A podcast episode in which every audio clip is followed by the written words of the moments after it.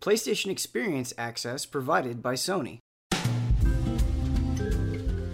Hello, everyone. Welcome to Frame Trap. We are breaking the rules today. Oh my. We're not doing a standard show. We're not doing a hey, what have you been playing? We are opening hot and keeping this train rolling. That doesn't necessarily mean it's going to be a shorter shorter episode. It's just uh, there are games that have come out that we've been waiting for a long time that we want to discuss. That you know, I had my review and I want to give other people a chance to talk. And we saw some things at PSX that warmed our souls.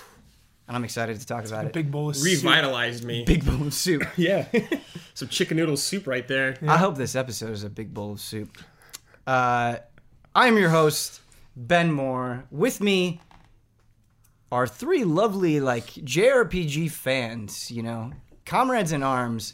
Uh, down there at the end, Michael Damiani. How's it going? It's going well. Damiani, that is a, that is a sharp hat. I gotta say, Everyone like, says that every time I wear it. yeah, Yeah, I like you that. rock it well. And You then rock when you it see well. the back of it, everyone asks what the heck's on the back. And I don't to know this if I've day, seen the back. To the day, no one knows what this is. S E we E just, C. we just don't know. So- Yeah, what is that? we don't know. It's a mystery. Square Enix. Yeah. yeah, Square something. Enix. That's what, that's what it is, uh, for sure. He's like know. Watch Dogs vibes. I don't uh, I don't do hats very well, but that it looks so snazzy that I kind of want to. Yeah, Dominic can rock hats really good. he he can. He does it well. I uh, I'm so sad I don't own a single piece of official Easy as merchandise. Dude, what? I know, I know. Come on, man. I need.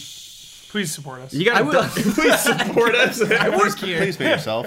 you gotta Yeah. double down like Blood does, dude. The shirt and the jacket. all at the Oh, same when time. Blood Devil's down, Blood Devil's down Yeah. so hard. Yeah. he's got like a shirt, a uh, sweatshirt, a pin. I love it. Mm-hmm, Like, you know, he's he's living the dream. He's got the hat, the flag, Yeah.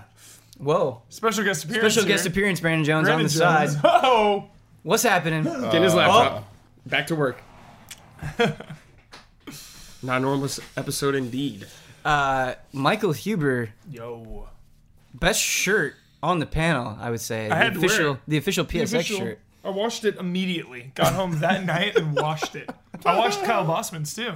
Oh, Yeah, I got. Wow. I had, I because I took. Are you guys living together? No, I took Okay. his shirt in my backpack, brought it home. I said, you know what, Kyle, I'll wash yours. Is this a large or a medium? This is a medium. Dude, they didn't have any when I went.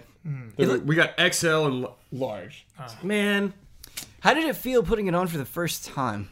It feels good. Always breaking in a new shirt. Yeah. I don't like the back though. All these like back things. I on was it. there. We got a lot of backs of shirts today. I was there. Yeah. was there. Oh, that's. It's That, like that takes away from it. I don't need to say that I was there. I just like the design. I mean, isn't that kind of obvious? Like, isn't that a super lazy slogan? If you have the shirt, you were there. You know, you can put two to two together. The thing that I'm worried about with that shirt, and what bums me out about my own video game shirt, which is most of my closet, uh, is it looks like you know you throw that in the wash a few times, and the the nice image Oh, of Nathan yeah. Drake, It's gonna peel away. yeah. Call of Duty man, Yeah. cars from Absolutely. GT fade. So, I have, this up here. I have a solution for you if you want to spend a little bit more money. oh, you know me. You just get the shirt dry cleaned each oh, time. yeah, you And do won't- that. Each you, you're you're a dry cleaning professional, and I respect that. I should you love that shirt? that. That's why my Zelda jacket, people like, It's you bought that in relevant 2005. it looks like it's brand new. It does look like it's, Because pretty Yeah. it was like that thing never went into a regular washing machine. I was like, nope, nope. not I mean- losing, That not is having that pro thing fade. You you dry you dry clean all your clothes, but do you take special care of the Zelda jacket? Because I mean, it's a really sick jacket. I just make sure like it, it's never left out. Like it's always Okay. hung up. Like so Damn, it just dude. keeps it like wrinkle free and stuff. Like that's probably the piece of clothing I take the most care of besides the one suit I have. That I like always make sure it's Oh. wrapped up and stuff.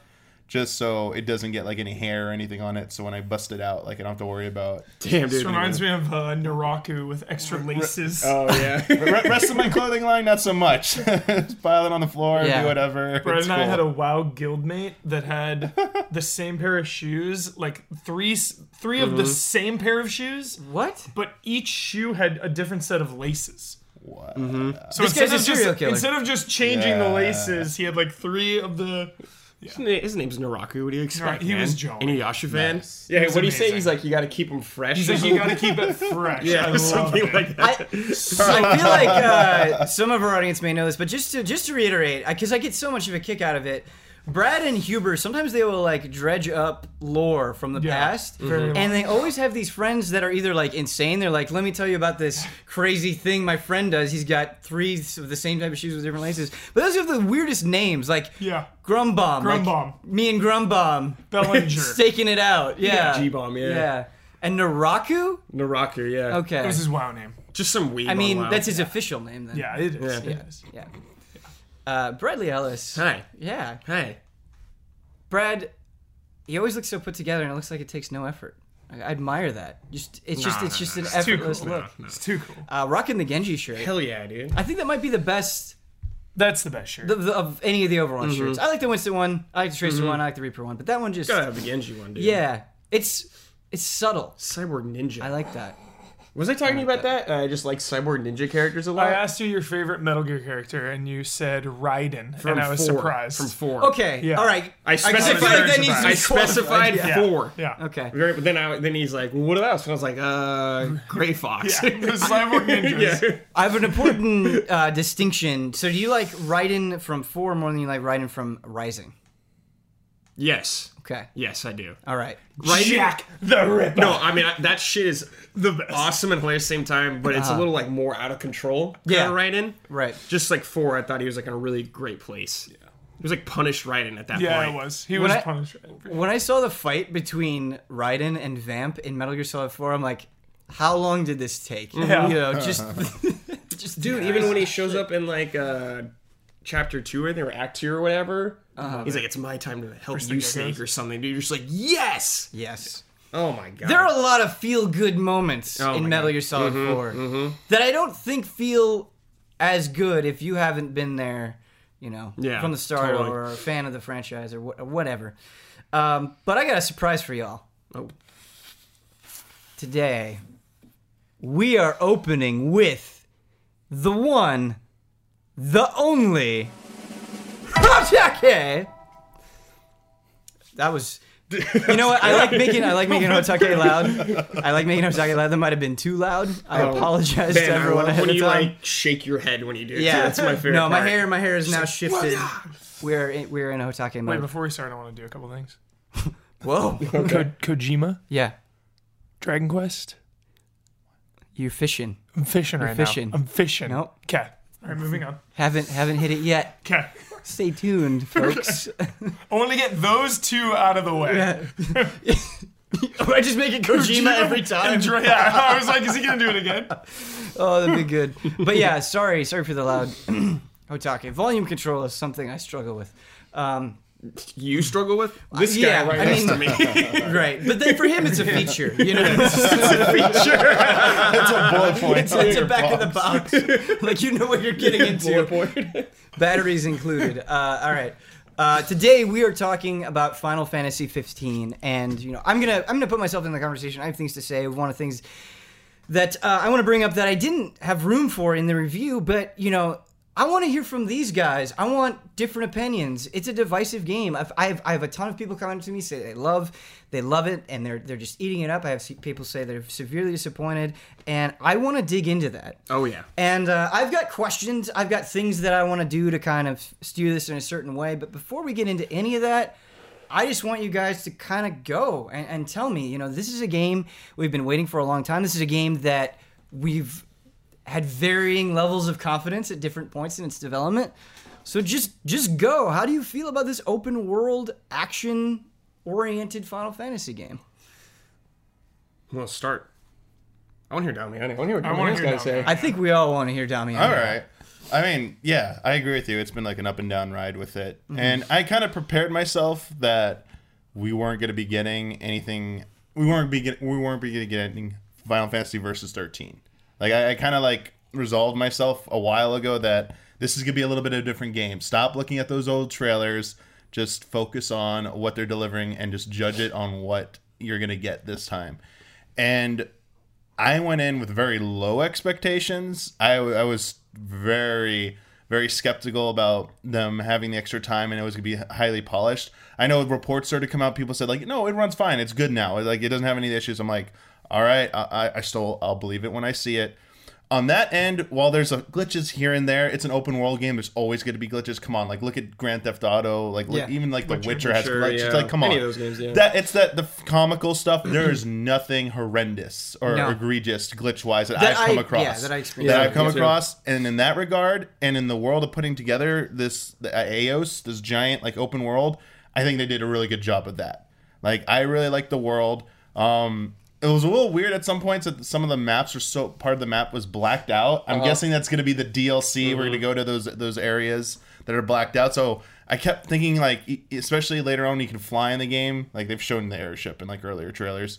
I was like, oh, I can fly over to these like corners and see what's over there, and it's like it just won't let you go Yeah. over there. So aside from that, I, I felt like I truly could run around and explore almost anything I wanted to, and I was rewarded at times for going out of my way to go seek out this area, finding new NPCs. They give me side quest, or one of the king's tombs would be, oh wow, I just came across like a random king's tomb here. Some were just like walk up, get the new thing. Others were like, huh, it's a dungeon entrance, but it won't necessarily open up right away, or can't find the entrance. It's like you got to solve a bit of a puzzle to get in there. So I like that. I really like the open world part of the game. I especially like how you can do as much as you want at any time. Like you could just bury yourself in it, and even when you beat the game, it has a ton of stuff waiting for you after it. Uh, my only complaint about it was the characters. My, like either it would be Prompto, it would be Gladiolus, it would be Ignis. One of them would just straight up go like, "Hey, Noct, uh, maybe we should be getting on to L- Lestallum or something, or we should be we should be getting on to the next story point." And I kept feeling pressured. Like, am I doing something wrong? Like, why is the game constantly telling me I need to get back to the story? Am am I screwing something up? So I felt like after a certain point, I ditched the side quest stuff and just went back to focusing on the story quest because I was worried I was doing something wrong. Like why why would they spend so much time having the characters tell me this? And I feel I might have I might have gone a little bit more out of progressing towards the end of the game if I had buried myself more in the side quest. But I had an absolute like joy playing them after I beat the story. Yes. So that part of the Um, open world, really good. Real quick, before we get going, something I meant to do at the top of this discussion that is important, and I want to say it now, so we try to Oh, not, not lead uh, people astray. Yeah. Uh, I'm not going to go out of my way, and I'm sure none of these guys are going to go out of their way to spoil everything in Final Fantasy 15. Mm-hmm. You know, we're not going to sit here and talk about the ending. That may come later, uh, but I want to have a full discussion about this game. I don't want to dance around absolutely everything. So we're going to dig in. We're going to talk about Final Fantasy 15. Uh, I'm assuming for some of you that means we're going to be talking about things that you haven't uncovered yet. So keep that in mind. If you don't want to hear this discussion, I totally don't blame you. But this is your one warning, that uh, we're gonna we're gonna get into the weeds here a little bit. Good point. Okay. Glad Sorry. to get that out of the way. Um, I will say when it came to the the main story itself, the main story quest, uh, quest, I felt a little bit shortchanged, especially after I saw what was available in the side quest uh, post game. Some of the dungeons, which are technically optional, um, the there's a the one where you have to wait till it. Uh, the, there's the secret one, which is ama- uh, amazing, the platforming one. It Um, is so good. I haven't gotten. I can't believe they they designed that. I will say the only thing that it it I hate using this term, but I'm going to say it because it literally came to my mind a lot. It felt like the Dark Souls of platforming because how plat how Noctis platforms the mechanics aren't very polished. And I think they designed that dungeon with that in mind to be frustrating at points. It's like you need to make this precise jump, but jumping isn't very precise in this game. But they were very generous in that they had checkpoints and uh, you don't get game over when you fall and die or something. Like you just respawn. So they keep they kept that in mind. So just just keep at it. If you ever get to that dungeon and, you're, and you find yourself frustrated, it there are checkpoints, there are shortcuts you can unlock. Um, aside from yeah the minor mechanical issues I have with that, that was like amazing. And I was like, why wasn't this like near a, like a final? Dun- it's a cool optional dungeon, but it would have been so much more amazing if that was like near the end or something, some weird like Yeah, I wish they fit some of that stuff into the story. Actually, yeah like the, some of those dungeons. the one uh, near when you go south to uh, what is it uh, the tropical resort. There's the one where you have to wait till it's night as well. Mhm, yeah. like the Coliseum looking entrance. Yeah, I did that one recently. that one was pretty good. The one near the Vesper pool in the in the woods, like that's also an optional dungeon. Like, why aren't these? I was like, why aren't these required? Like, why wasn't it required for me to go get all the King's Tomb swords before finishing the game? That, Yeah. kind- I, I like it. w- I don't know. It would have added a little bit more to it, and I felt this is cool that they're optional, but some of this I feel could have been woven into the main story a little bit better. Yeah, it, I, I actually think that's a really good point, and I think when the game boots up and it says a Final Fantasy for fans and first timers, I think that's the clue. I, I wonder if they were worried that some of those King's Tomb dungeons. Uh, there's, do you remember the one where you get uh, a great sword and you go in and you you keep going down into that room and the, like the walls shift. Yes, Uh, I do remember. Yes. you you get to a point near the end of that dungeon where you're fighting like so many enemies at once like huge red giants and uh, a snake person it's it's by far like one of the hardest dungeons in the game. And it's but it's satisfying. It's satisfying in the way like i love the combat in the game and even when it wasn't pushing me even when it wasn't challenging me i was still having a good time but it wasn't hard enough. I wanted a hard difficulty option or i wanted as you guys were saying uh, some of these options optional stuff to be included into the main story I want I want to comment on the difficulty really quick Yeah. because I felt like seeing how many other people beat the game and what level they were at, I felt I was severely under level. So I finished the game at level 41. i finished at 43 Okay, so we're close, but I'm seeing people with like in the So fif- crazy. 50s I was, and I high. was I was 50 when I I'm seeing it. people with 50 or higher. Like seems like 50 to 60 is like the average for like most people I'm seeing out there. My thing was it felt like nothing pushed back hard enough that couldn't be overcome by just stocking up on a ton of like elixirs. Like just have Yeah. elixirs, you're good. And waiting enough waiting long enough in almost every battle to trigger the conditions to just do your summon attack. Like if you if you got the conditions to do that, even if you were like, it was so funny being so deep down in one of these dungeons and then summoning Ramuh, and then it's like, yo, I don't care how far under Yeah. hundred stories you're fighting some Jabberwocky thing under the earth and like Yeah. 10,000 feet down.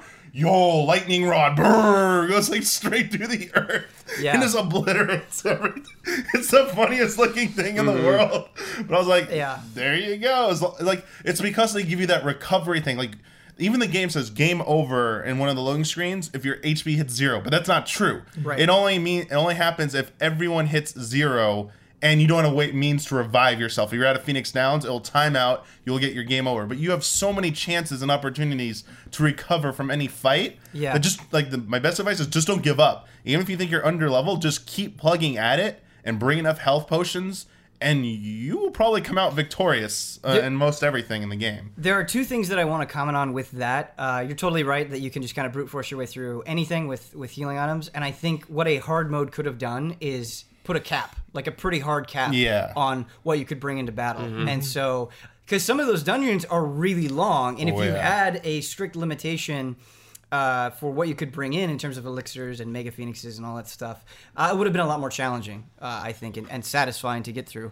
Um, the other thing that you get in some of the post game stuff that I think they could have pressed on a little bit more in the main game is status effects. Like there were some fights that I did in the post game that even though I was able to get through them were a lot more stressful and uh, had a lot more tension because I had things constantly turning me into a toad or confusing me or paralyzing me. Um, and you know that's a that's a classic Final Fantasy thing that I think they could have leaned on a little bit more. heavily. Yeah.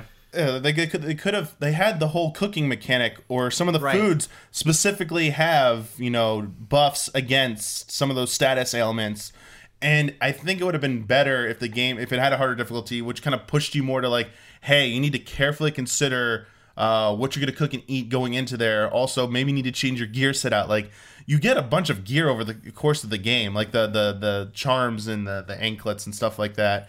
And some of them have like immunity to most of the status ailments. Like some are like fire ice uh, lightning you're immune to that. Or some are like it will Yeah. protect you against poison. It would have been cool if some of the dungeons like hey you probably should change out your stuff. Like you had to like figure that out. Right. um but it just never really like did that. It, that stuff did happen but it was basically because there was no cap on how much you could bring into a dungeon Right. it was just out it was just like outlast. War of attrition well i've got like 50 freaking elixirs here. What are you gonna do about that? Like and, it, it- if you just like have everyone focusing on killing you and your your other partners are just chipping away at the enemies and then uh the Ar- Armiger, how do you pronounce it? The I just say Armiger. I don't know if that's Armiger. correct. Uh, the meter when you charge it up, it's like just keep. I I, I got uh you. There's an item that lets you have no MP cost, and then there's items that Noctis can use called uh I think it's Thieves Way or something. and there's a level one and a level two one, which severely reduce the MP costs of phasing for dodging. You basically equip that and combine them, so you're never using MP. And by the way, the the reward for the there's no trophies or achievements for that secret dungeon. Yeah. Sorry, this is a spoiler, but there's an item there that basically like n- makes you auto dodge and stuff. Right. So you don't even have to hold the dodge button. Wow. Anyway, I, I'm okay with. I agree with you, but I, I'm okay with it because how, the, game's work you have to. by- Yeah, yeah, no, no, work no, you to no, do no, I'm not complaining Yeah. about it. What I'm trying to say, there are ways to make your MP cost so minuscule Yeah. that you can hold down dodge and keep dodging most everything, so that you build up your armiger meter and just keep spamming that. Oh, even if you can't, don't want to wait for the summons, just survive long enough to keep charging up because dodging charges up. Then unleash that thing and just go, just like destroy everything. I was like, uh, it just felt like the, the there's so much they could have done with the combat system as well. Mm-hmm. But when things don't push, and there aren't caps, things don't push back hard enough to force you to like really utilize the strategy. Like the whole the Libra stuff, like looking up what everything's like weak and strong to. Yeah. You should pay attention to that. Like see which weapons, or maybe you have to craft a, a spell that'll work better. That'll pay off dividends and make your life much easier. Right. But the game doesn't punish you enough for ignoring that stuff, or just like. "Eh, I'm just gonna brute force. Eh, eh, Uh, yeah, I think that's an interesting point, Yeah. and I, I totally agree that the game does not push back uh, hard enough. Uh, but the if you are paying attention to that stuff, if you're paying attention to weapon types and you're using like Oh, yeah. enhancement, like you will make fights twice as quick. Oh, and, yeah. and that, that, like Oh, yeah. that was kind of satisfying, even though the game wasn't pushing back. Like me paying attention and getting better at the systems and like constantly exploiting enemy weaknesses was something that I derived satisfaction. from. I loved how uh, the blindside attacks. Like Yeah. I did like how it paid off to dodge and like read Right. enemy stuff and get behind them and do that. And then the link attacks. Yeah. Uh, uh, Ignis's recover one, I think is is amazingly OP. Yeah. Mhm. Because combine that with everything I just said about combat, if you have that one equipped, it uses two bars. It's the best. But just like It doesn't take long to fill up. yeah, it doesn't take long to fill up. And it's like, here's all your health back, and you got a defensive buff. I was like, so good, so good. That stuff is pretty cool. I, I like that stuff as well. And I loved using Gladiolus like the, the one that uses two bars where he gets this overhead smash Yep, thing. that's the And one I he the gather most. everyone up, and he does it. and does like nine nine nine nine damage. I was like, Yeah. yeah. so. I don't want to complain too much about the combat system because I don't think it's necessarily the combat system's fault so much as the design of the challenge Sure. of a lot of the bosses and the enemies in the game. Um, I, I think the combat is fine so long. Maybe they'll patch in a hard mode or something. It just doesn't push you to really dig in and use it. But if you do learn it and stuff, and you do read the weaknesses as you said, totally pays off. So I love that. Cool. I'm uh, just so high level that you shit on everything. I But that, that's that's like how you chose to play. yeah, yeah, I can legitimately hold circle, right. But fine. but you you're Yeah. not even halfway through the game, and, and I'm you're 45. Yeah, Yeah, yeah, yeah. And Because like, it's just. It was ne- it, it feel it felt right to me to do all these quests, so Sure. I'm, I'm gonna bring it bring it back here. It's like I love the flow of Final Fantasy 15, sure. and but it doesn't always work. yeah, Okay, when I boot this game up, there are times I'll turn it on and I'll go through three hours of perfection, mm-hmm. 10 out of 10. yeah. There'll be other times when I turn it on and it'll be really choppy. I'll play a couple hours and it was just like a choppy flow. sure. Um, there was a part like I turned it on. There was a part when I was at uh, they take the car away for a bit, right? And Yeah. so far that has been my favorite part of this entire game because it forced me to ride the chocobo out to a secluded location because Ramuh was there. Yep. So it's like and it's all raining and stuff and just like the journey over there. We go do that whole thing. We go in this deep cave. It's like all night Yes. long. You're, you're questing all night. I come out. It's like the early morning. I find a campground. Just before I go to sleep, I do a little fishing with uh, Noctis. Yep. Catch a couple fish, cook the fish, and camp. And just that flow is like the most.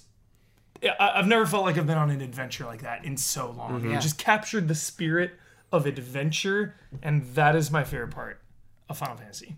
I think but it doesn't really always well happen. said. Yeah, it doesn't. Yeah. It It doesn't always happen. It's like Yes. it, it, it when Yeah. that stuff all combines, you Yeah. know, like even uh, I went out in the in the early in the early parts of the game, and I was doing a bunch of hunts. Just Yeah. kept hunting, did a couple quests. The sun started rising, and they threw a little quip out like, "Oh God, we've been at this all night. Yeah. Like I'm tired, you know." And it felt like that. It Yes. felt like I had been out in the wilderness all night, I and I just loved that. I want to uh, I want to talk about these little quips because it's it's something that I, I had to check myself with on Final Fantasy 15 a lot uh, because it's for a Final Fantasy game and for a JRPG it was something that I was surprised with because I feel like when you talk about character development in RPG games uh, specifically linear JRPG games it's like you have their introduction you have sort of their moment where they they have to face something and they have to make a decision and they change from it and then you have the resolution. Mm-hmm. That's not what happens with final fantasy 15 you don't have a lot of moments where you're just sitting with gladio and gladio is like okay i'm going to talk about my whole life. You know we're going to sit around this campfire and have this elaborate cutscene.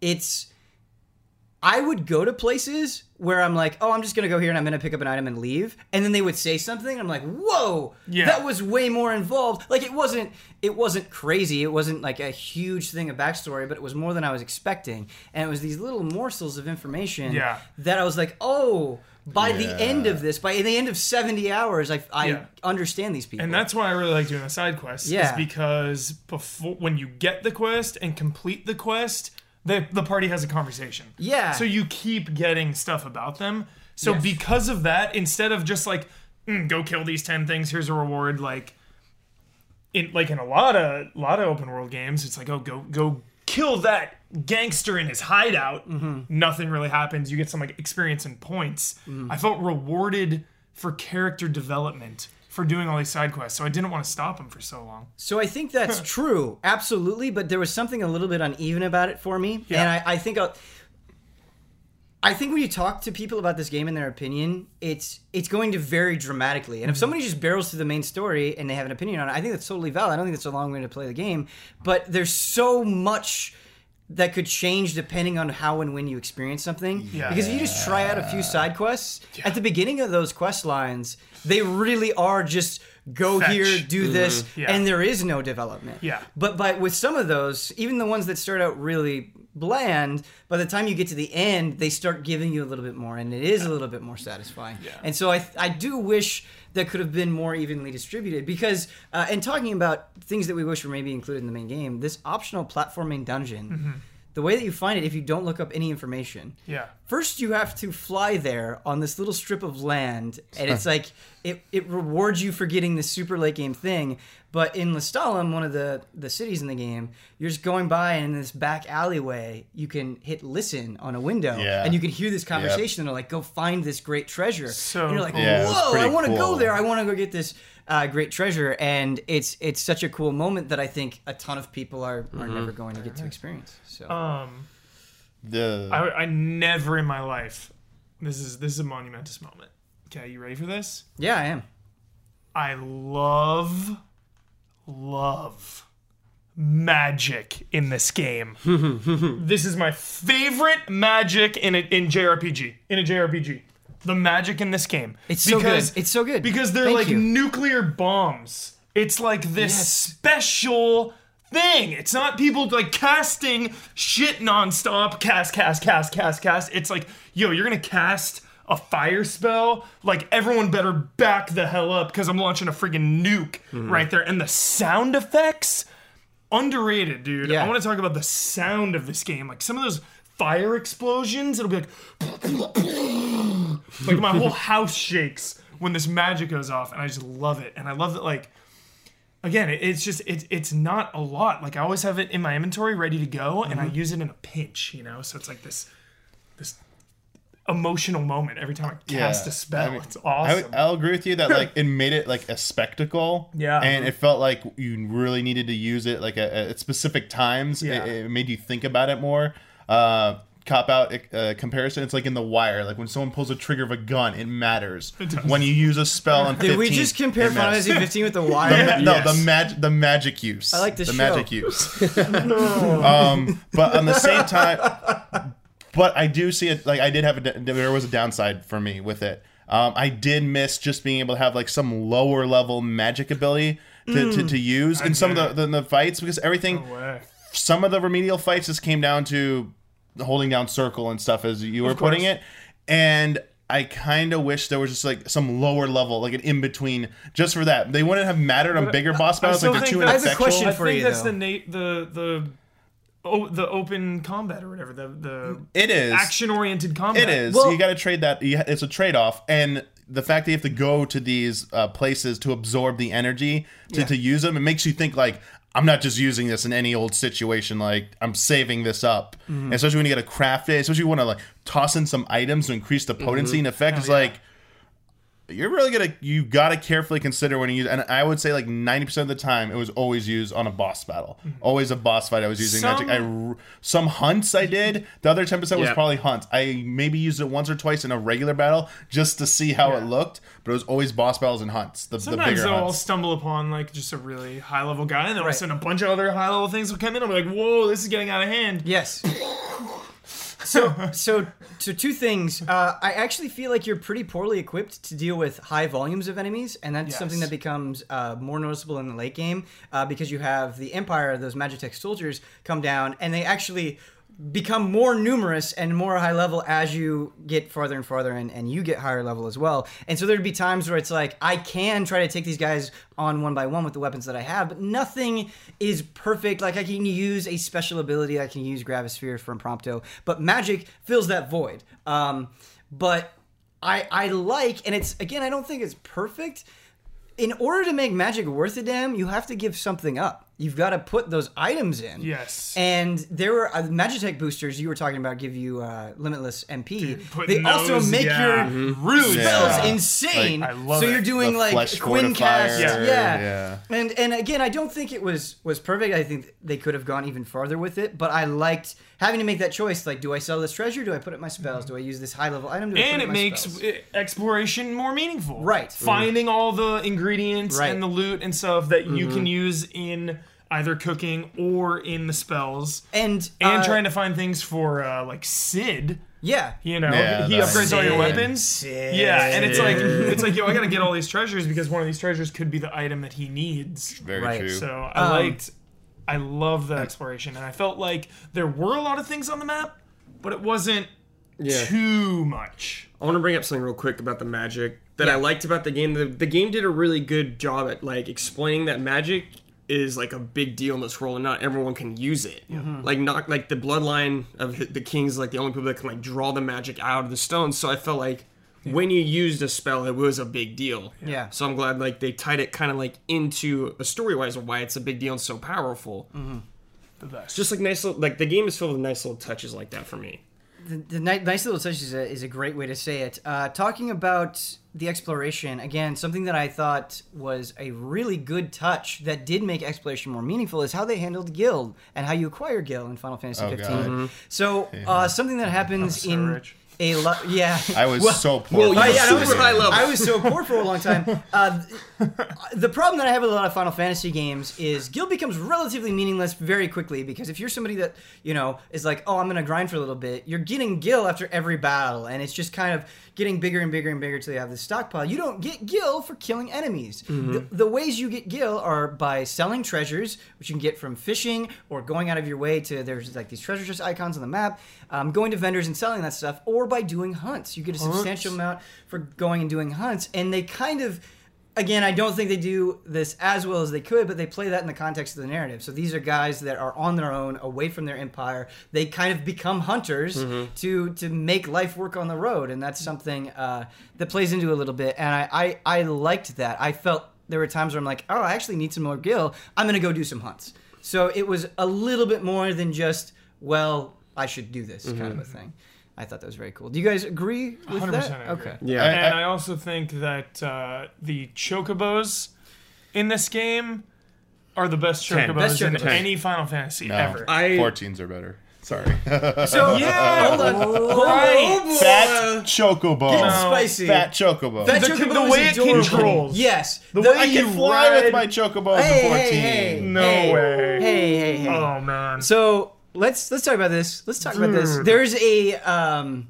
They fight with you. They too. fight with you in 14, and They- but they can also fight with yes, you in they 15. can in 15. They got I agree that that. it's. It, it's a little bit more persistent in 14, and they can fly in 14. But to me, chocobos aren't warriors, man. They're a means of transportation, and they're companions. con- your companion. and I think that's you, what this deve- game I think you treats you. develop a little bit. Can you name your chocobo in this game? Yes. yes, you can. You I can? named, I, I made mine white, and her name is Lightning. Why didn't let me name mine when I tried to? You Can yeah. I dare you, to just come go- up with a better chocobo name than that. Uh, I Claire. dare you. Claire. Claire was mine. Claire. Yeah, Claire. Brad, you just did it. Yeah. you I just saw you did can. I it. saw you can dye your chocobo as well because you get the item. I didn't Yeah. do it, but I saw you could. Yeah, it's right in Which that is hilarious because a lot of the names they use for the dyes are from 14 regions. I was like, oh, Oh, yeah. shit. Uh, I, don't- I don't know how this is going to sound, but I really feel this way. I think it's I think it's very important to get across is I I personally feel like they put a tremendous amount of work in how the chocobos feel Yeah. in 15, and Oh I think God. they feel They feel fantastic. great. I honestly think, like Destiny style Sparrow Racing, they could add Chocobo online racing in this game. I feel like it's that strong. Like you, just the way that you're so galloping good. and you you feel your chocobo bobbing, and then you like you glide and just that mm-hmm. sensation. Oh yeah, the- holding it down to like glide, and they're like Yeah. they told you that it's like you, you can just like drift down. Yeah. Best best I'll give you this best non MMO use of chocobo. yes. There we go. We got, we gotta separate them. Yeah.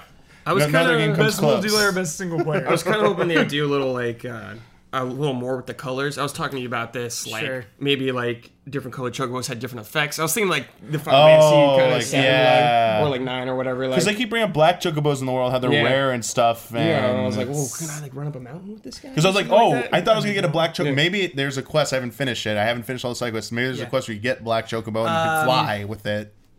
It's like I don't know.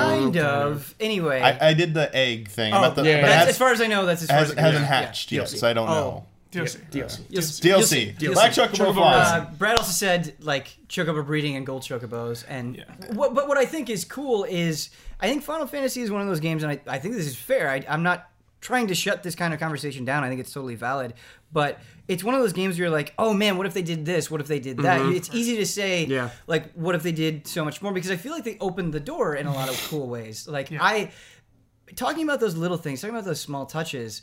Um, in other games where you're feeding your chocobo or doing stuff, it- it's just you're just picking stuff from menus, and they Mm-hmm. might you know make a sound. Here, when you go and you feed your chocobo, it's like you and your friends have a meal, and then you're feeding your chocobo, and then Mm-hmm. Yeah, Noctis when you have falls your- asleep on his on chocobo. chocobo, Yeah. yeah. You Dude, know, Ignis like back against the chocobo at the campfire, Yeah. just with some coffee, like chatting it up. right? I'm like, and this is magic right here. I, it doesn't sound like much on the surface, but it's a it's a little thing that make these creatures feel like they, they actually matter. They're not just a means to an end. They're not just a mechanic. There's something that is in this world that you're. I feel like the renting thing was unnecessary. I don't know. Really? If, I don't know if there's a I've been quest- using that like nonstop. No, that's what I mean. No, like why can't you just having own to it, do though? it Oh, Yeah, over I- and over. Like I just, Yeah. yeah, it always max it to I agree seven with you. days. I'm not agree gonna with like you. run out of this, Yeah. but like every time I have to town, I, I- have to go and add a couple okay. days. It just felt unnecessarily tedious. Gotcha. I, I think at first, maybe when Gil is a little bit more sparse, like Mm-hmm. having to make the decision is interesting. But once you get to the end, you're It's doing the post game, and, you just- and you just need to get around. It's doesn't cost enough to matter. No. and you need to start like resting a bunch to get those food buffs. And it's just it does become annoying, and so there should have been a point where it's like, hey, I just let me get my chocobo. Yeah, forever. just let me I buy think. it. Permit choco. I think uh, like finishing the chocobo races, maybe they could have done that as a reward. Uh, 'cause Yeah, I that's feel what I like was hoping. I liked the chocobo races, but uh, they weren't all that challenging. It was over pretty quickly, and I felt like the rewards you got were kind of whatever. So, mm-hmm. Yeah. The door is open. Man. For some I want to say one last thing about exploration because of hearing Huber talk about all this stuff. I feel like at a certain point in the game, for me, there was less encouragement to go off and explore. The mm. first two parts, like the first region, and then uh, lead or laid or however you pronounce it, and then Duscae, mm-hmm. all the way getting up to Lestallum. I felt like there was such encouragement from the game to go out and explore. There was even a thing called the open world. I was like, mm-hmm. yes. Once I got past Lestallum a little bit, it felt like the game started to like rein that back in Yep. and kind of force you. That's when I got more of the pushing to go, hey, can go go on the story. Up until the point, this is where I want to transition a little bit into. I felt like that when the game starts to push into the more linear segment of the game, the linear stretch of the game towards mm-hmm. the end, I, I felt like I was robbed of a little bit of that. I, I felt like I only got like half the world was like go explore half of this. The rest of it, I didn't feel like I get a, I didn't get encouragement and a chance to explore it until after I came back from finishing the main story. So maybe I just got lucky with stuff like this, but I think it is was beautifully done. Uh, early on, you get a quest from Cindy to get a supercharger for your car. Okay, it's in the very top corner. You see that it's blocked out. It's like, okay, I'll get to that later. There's also a quest up there for to find a, a ruby for Dino. Yeah. Right? Did a bunch of the Dino quests early. Dino is terrible. Yeah. His voice is trash. So there's English, so the then there's one up there as well near that, and it's like okay, I can't get there yet. Whatever. So then I'm on a quest with Gladiolus' sister. We're driving, and you got to drive up oh, north. You got to drive Yeah. up there. Okay. On this journey, she's like, "Do you want to stop here?" I'm like, "Yes." Do you want to stop here? Yes. We make we make a pit stop. We do an optional dungeon. Yeah, Amazing. Yeah, I was too low level for that So then- optional dungeon. I know what you're talking about. It was. So it was really I'm cool. like, so this is this is incredible. So then we get all the way up to the top left, Mm-hmm. and it's like, okay, board the boat going somewhere or whatever. Well, I'm like, okay, I'm already up here, like in this weird kind of secluded area. There's, I have two quests here that I got a while back. I'm gonna do these before I board the boat. So it felt like this really natural, seamless thing of like tying in side quest to the main quest. okay. And uh, again, I don't know if I was just lucky to kind of make all that happen. I mean, that kind of Yeah. brings me back to the inconsistency of the game. Is like sometimes Yes. I boot it up and it's amazing. Right. Sometimes it's a little choppy. Right. I just got lucky that that all was was cool. and- Uh, and and on, and on top of that, it, that is a very good point. I, that it is kind of one of those games Yeah. where it's it's not it's certainly not consistent Mm-hmm. all the time. It's not firing on cylinders all the time, but but you have those moments that I think really stand out and stick with you. And I think that's important because I don't think a lot of games are very good at doing that. Uh, I like that in a lot of RPGs.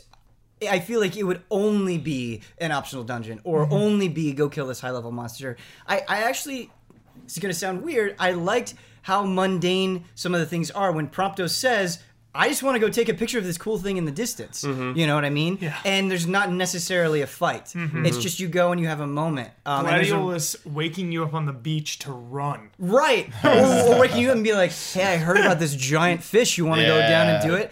And it's, I, I think, you know, for all the faults with the storytelling, uh, characters are so important, and that theme of camaraderie comes. This- yeah, It was was more subtle than I was expecting. this was the greatest strength of the game for Yeah. me. Was the relationship between these four friends. Like a lot of stuff I want to talk about is like mid to late stuff, so we can't really talk about it. Like I, I need to dive really into the story, like a Sure. spoiler thing kind of thing. Yeah.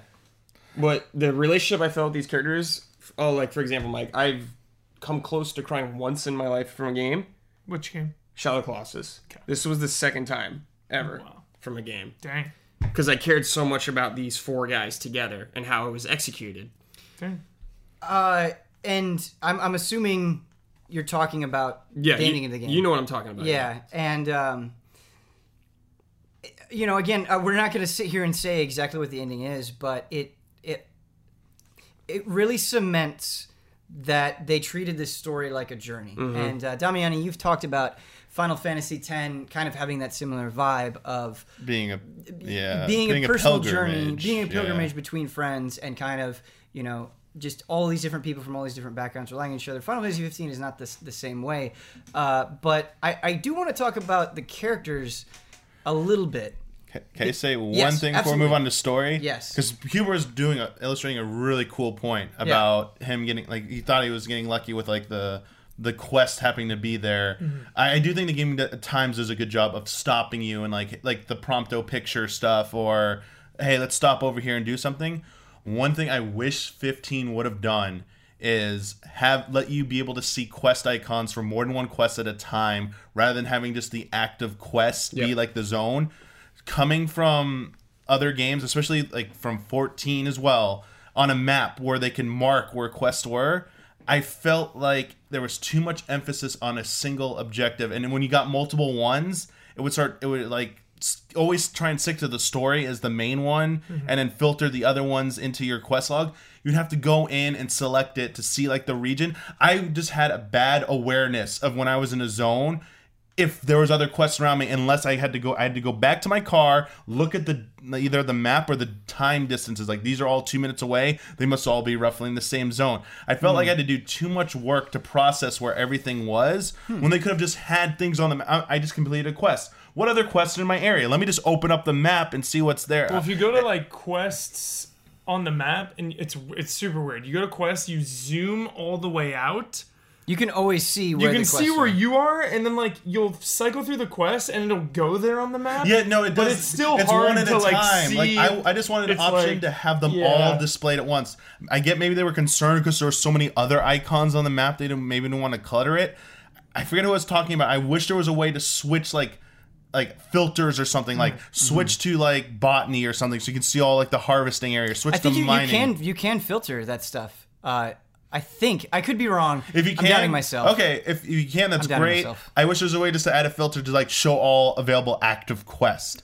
Just wanted to bring up that point that The- it kind of irked but me a it little made That bit. stuff Yeah. is a little bit cumbersome. To cumbersome. me, to me, it made it a little less checklisty. Like when I, when I'm in a game and it's like, okay, quest here, quest here, quest here, boom, get it, get it, get it, get it, get it, finish. It feels like an artificial checklist. Mm-hmm. Whereas this, it was like, go do this one thing, and I had to like zone. You have to zone in on each quest. So from an artificial gameplay point, it's super annoying. Yeah.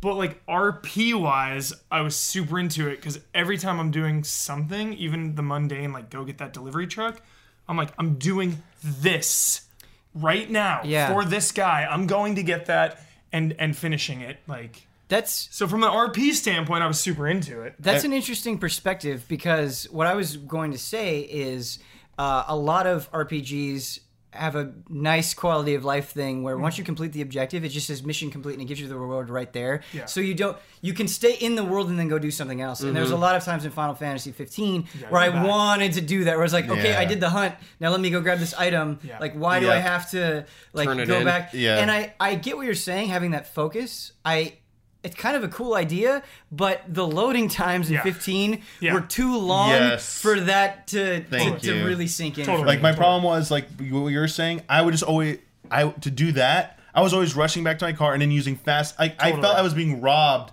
of an opportunity to go out on foot and explore. Like my way, I thought would have helped encourage me to stay in an area, keep exploring around. It would have like led me on like this nice loop Yeah. of going through all these quests in this area. Where the way they did it in this game was structured kept pushing me to go to one spot, and that might have been good for the story of that one quest, Mm-hmm. but it was robbing me. I felt of like the desire and the incentive to stay in an area and explore there. Versus I gotta travel, man. I'm I'm, t- I'm done driving this car manually, or I'm done doing, even doing the auto. I'm gonna use the fast travel because Yeah. and like I wasn't seeing as much as the world at some points. I'm like, and when I got to the end game, I was post game I was just like.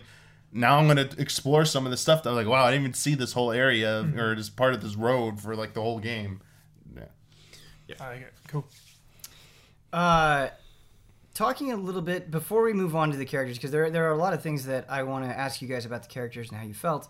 Uh, talking about the structure of the game, and I think I think it's tripping a lot of people up, and I think it's rightfully tripping up a lot of people. It's a, it's a, it's a criticism that I've really agreed with, and I don't think Final Fantasy 15 does an excellent job of rooting you in its world in the beginning in the way other Final Fantasy games have. I think eventually you kind of understand its rhythm and get in tune with it and becomes more enjoyable especially as they start letting you drive the car during the day as when you get the chocobo like once once they kind of sl- very painfully slowly like let that stuff go and give you more uh, free reign uh, over your own uh, adventure it's a lot better but the way the game starts i think is uh, it doesn't really leave an impression the way that i would thought it would It doesn't. We talked about this because Yeah. we talk about like Final Fantasies with like a strong opening. We talk about like seven. We talk Right. about six and everything like that. And I think it's important to give examples here uh, because you know think about the opening of Final Fantasy VII. You know, you you're blowing up this place. You're you're you're being a terrorist. It's it's this really exciting event. Final Fantasy VIII, you're invading th- this thing. A giant mechanized spider comes down and assaults you. And and even How does this game open? yeah exactly your your car Pushing breaks a car. down. You're pushing. Well- you're pushing a car. Oh, that was that was cool. Though. It was cool. it was uh. cool. I, I thought it was cool, but the problem is, you know, you go and you meet Cid, Cindy. I want to say Sydney, which is apparently how they say it in the Japanese version. Yeah. It's throwing me off. Uh, Cindy, uh, and you don't really get any development there. It's just kind of like, go here, go kill this stuff while I work on your car. That's true. Um, and I, it it could have been stronger. I could have gone for like a 20 minute primer of the world. Right. In the world of like, sh- just give me, just I'll take it or make that optional. Give me Right. like, here's the world we're in.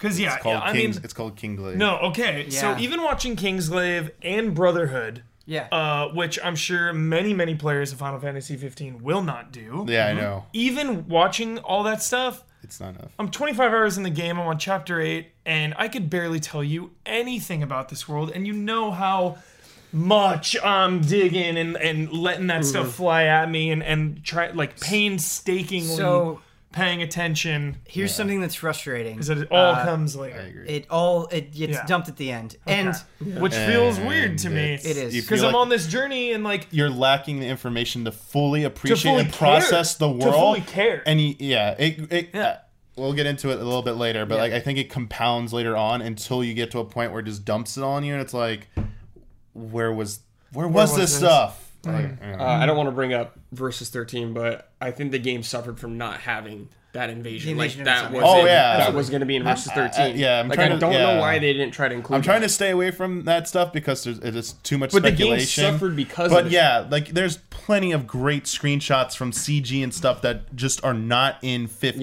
Yeah. that were t or that were always touted as being a part of Versus or earlier versions of 15, Yeah. and all centers around this invasion. I know Kingsglaive touches upon it, uh, like like it's like a focus of like the last half of the movie. But it wasn't supposed to be like Nyx and all the like sorry the character from Kingsglaive who's the main hero. It wasn't the focus on that. It was supposed to be Noctis and them getting out of there, and they were a part of the invasion. Like you see, Yeah, if you re- you see remnants of, of you see remnants of it with the they, they explain it away by having the king that CG scene with the king sending him away like Yeah. in the car with Cor. He's like, get them out of here. Um, but you don't know why. Like, oh, go on your journey. But it's because the king foresaw crap's gonna go down. That was their cop out. Not having the invasion and the escape thing as the opening and learning about it in a newspaper thing and a phone call. Like, Yeah. I'm- sorry, Uh, like there is just just Don't be sorry, there's I just agree. like, No, when you- what sorry, the- It's like what the skipping. hell? Sorry, It'd be like skipping the beginning of 10 with Zanarkand. Like Right. that whole thing. Yes, if- It's if like- you didn't just- just have the wake, wake up, sin, wake yeah. up. Yeah, and it just adds so much. I I am I am complete I completely agree I'm a with everything star, guys. uh, you guys are saying. There is one thing that came up for me that I actually thought was was positive about the lore of the world that I was surprised by. Is um, some of the Final Fantasy games? I, I think even ten is guilty of this a little bit, but especially thirteen is their lore the lore of the world seems complex and cumbersome for the sake of it for the sake of appearing more important than it actually is Correct. um, and I, I actually think you know we can go outside of final fantasy uh, to talk about that there are a lot of very popular series where they come up with this this dictionary of words that when you break it down and you do finally understand it, you're just like oh it's it's simple it's a tale of Yeah. destiny but they they try to make it feel so important and so cool and Mm-hmm. uh, it, it just doesn't work it feels it feels out of touch and you can't relate to it because they throw this wall there Yeah. what i like about final fantasy 15 is when you do eventually piece all those things together and they, they give you the lore of the world it's very straightforward it's like Yeah, yeah. here's what's going on uh, here's here's this this relationship with all the kings here's why the villain is doing these things here's why these characters like are locked into this role and um, i actually think if you're paying attention it's not hard to follow at all um, and i i respect that simplicity i totally agree 100% that they could have presented that stuff better Yeah, that's what I meant. Like, Yeah. I love that. It was like simple to understand. It didn't Yeah. need to be some like super convoluted bullshit or anything Right. like that. But it just comes at a weird point in the it totally game. does yep Where a point where I felt like I was locked in at that point, like we're going to the end at this point when I felt like that. So, something that uh, I'm, I'm projecting a little bit of my own history with versus 13 and 15 on here, though, is if you actually analyze like the, the things that they pull from, Mm-hmm. it is it is as classic Final Fantasy as you can get. Like I'm talking Final Fantasy one through five, Crystal, kind of yeah, things that that they're stuff, yeah. they're piling on, but not like not just the crystal, Mm-hmm. how the crystal is used and all this stuff. And it was interesting to me because it kind of felt like figuring out Final Fantasy again. You know what I mean? Yeah. Um, because I think in a lot of ways it's been so obscured that that was kind of a nice thing for me. Is Yeah. is uh, taking all of these elements and making it feel very classic in a sense, but also you know, something I didn't have in Final Fantasy One. I. I didn't care about the Warriors of Light, but I feel like there is a bond between these friends. Um, in addition to that classic stuff, an interesting mix for me. I find myself casually driving in that game, listening to One Winged Angel. How great is that? Just like classic, How great is that? casual, cozy drive. Yeah. Crack that on. Stole That's my not a gold. cozy song. I listened to every song in that game. I, I, I try. I started at Yeah. the beginning, and I was just like, not gonna interrupt Play it anything. all. I just want to see how far I get. Yeah. I'm just the end of Final Fantasy Nine stuff, and I'm like at seventy something hours. And I was Nice. like, Dude, the Final I mean, Fantasy I'm not driving for seventy Yeah. hours, but the yeah. Final Fantasy VII battle music. I Yes. like underappreciated it playing through that game. What if I told you It's Uematsu is a the, god? Like, horn, the horn. yeah, it No. feels like oh man. But but talking about its implementation in Final Fantasy 15, this this was a thing that like you could have gotten your car and it's like okay, you can listen to music from seven and ten and mm-hmm. 13 and here you go and then that's it. But the way they implement it, how deep they go, how many songs you have access to, and how you slowly find them as you Yeah, adventure it's a that. really cool thing that that adds at least for me it added a lot. The game made me appreciate some Final Fantasy music that I didn't think of highly as before. you know what one of those games was for me? What? Final Fantasy 13 has a real good soundtrack. Dude, oh, me too. But another one I thought about was eight. I thought eights was oh, good yeah. before. I was like, yeah, eights is good. But then I started listening to them. like, dude, this is incredible, incredible and the music in this game is they're all good. Brad, Alright. just hearing your enthusiasm for the Final Fantasy 8 soundtrack, like, dude, it's it made me want to play eight again. I welled up a little bit. all me- Final Fantasy music is good in general. Yeah, can't beat that prelude. Can't beat it. Um, Seven airship oh, theme. since since Damiani, I'm sorry, I know you've got a point, uh, No, that was but it. but Was I just feel like the, Bombing Run? the perfect time Bombing run, dude. to bring this up. Uh, this has been divisive for a lot of people, but I think the music in Final Fantasy 15 Dude, great. oh my god, I can't. I- great.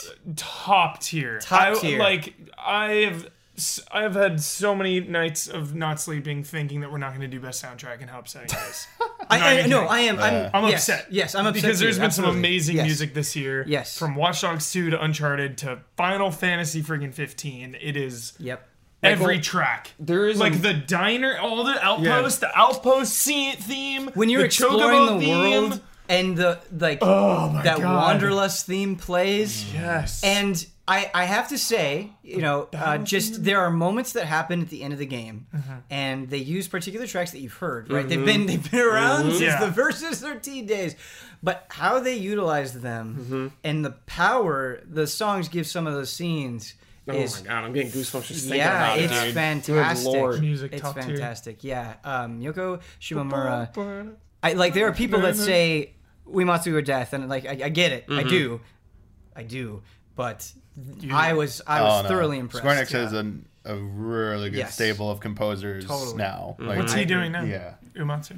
He just there was an RPG that he just worked on recently. Um, he did like uh he still composes some tracks every now and then Yeah, for he does. Enix stuff. He's contract. Is he doing yeah he's, Kingdom he's Hearts? doing stuff. No, uh, the person that did 15 does Kingdom Hearts. Yeah. Like She's he still composes. He, I don't know how lately, but Uh, like he still composes some music for 14 as well. Yeah.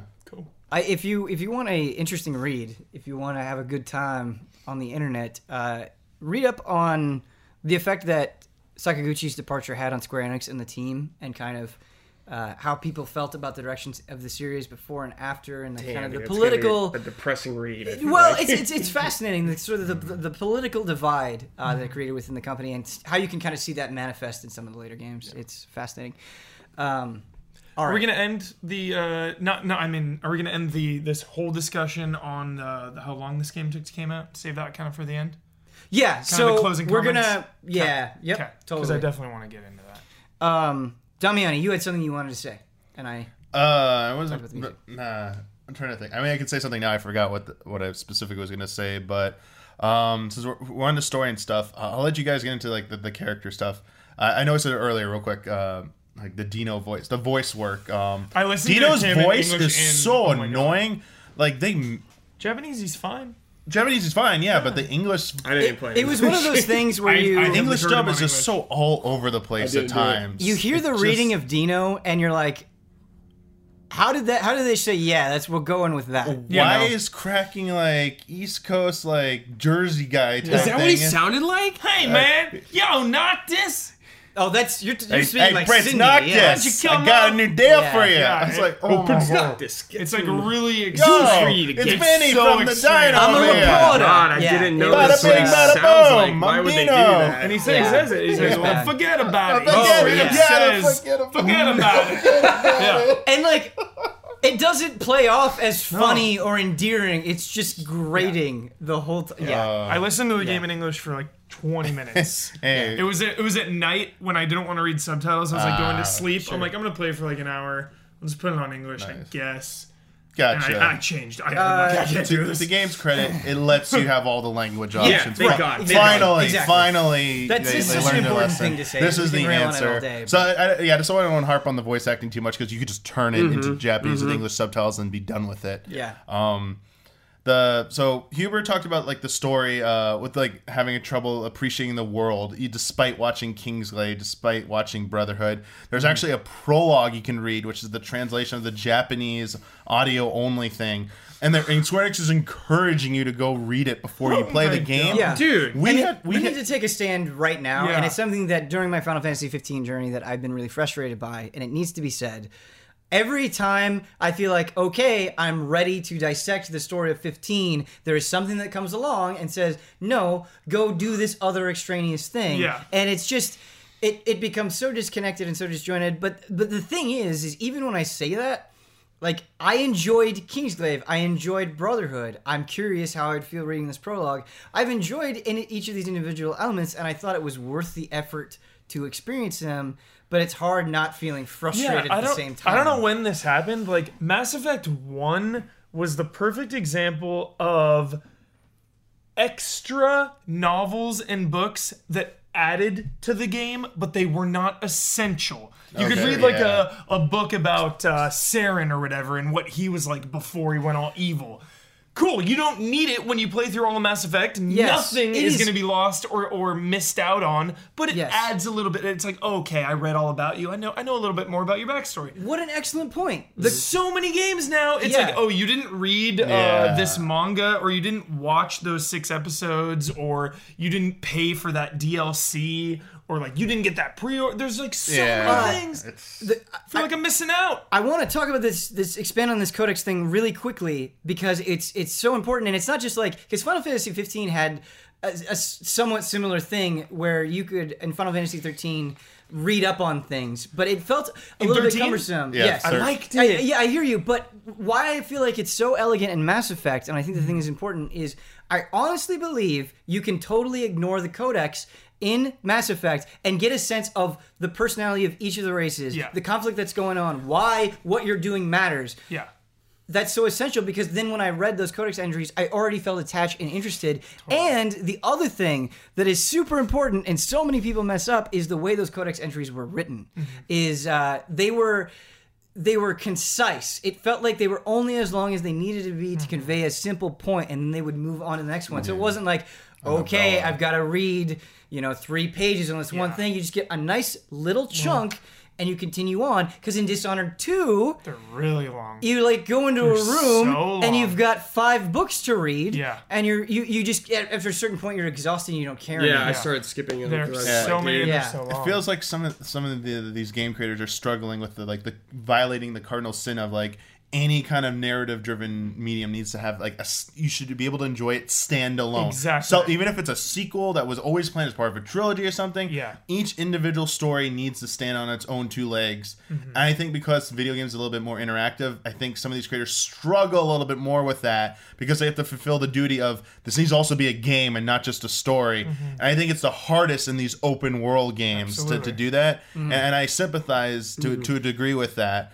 But it does seem like, especially like Final Fantasy games in general, um, dating back to like 13, yes, they had like the, the codex stuff in there, but it was more to help you understand this because they dumped so much of a lexicon on you of their Oh my God, world. It you felt like you couldn't understand it without. you couldn't understand it without it and, and, and in 15 it's just it's there but like i don't think it's it could have been woven into the game a little bit better than having to go here here's kingsglaive here's brotherhood it's part of the world of final fantasy 15 you should consume it all and enjoy it as one big experience it's like some people just want to play the game. They don't want this other stuff. They're they're just not interested in. The, they shouldn't have to go and watch that to get a better understanding of the game and to fully appreciate it. Yep.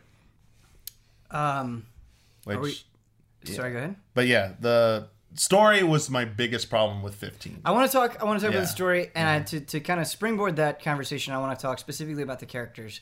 Um, and just a thing I want to say really quickly is, it it felt like a story where they had this stable of characters, perhaps perhaps left over from versus 13 or or whatever it was, just characters that they threw in there and did no, absolutely nothing with. Um, I think a lot of the Empire side was like that. Uh, Yes. Oh, so the thank yes. the yes. the uh, Oh, the emperor God. himself it amounted to very little. Better watch Um, Kingsglaive. which which I think kind of plays Doesn't into his matter. Doesn't relationship with with Yeah. Ardyn uh, a little bit, but again, it's not not super developed. Uh, the who's Jared? You know, Jared dies off screen. What's going on? Who is Yeah, this it's character? just some old dude. You know, it, when you when somebody dies and you know who who is he, uh, that's Oh a my that's a huge problem.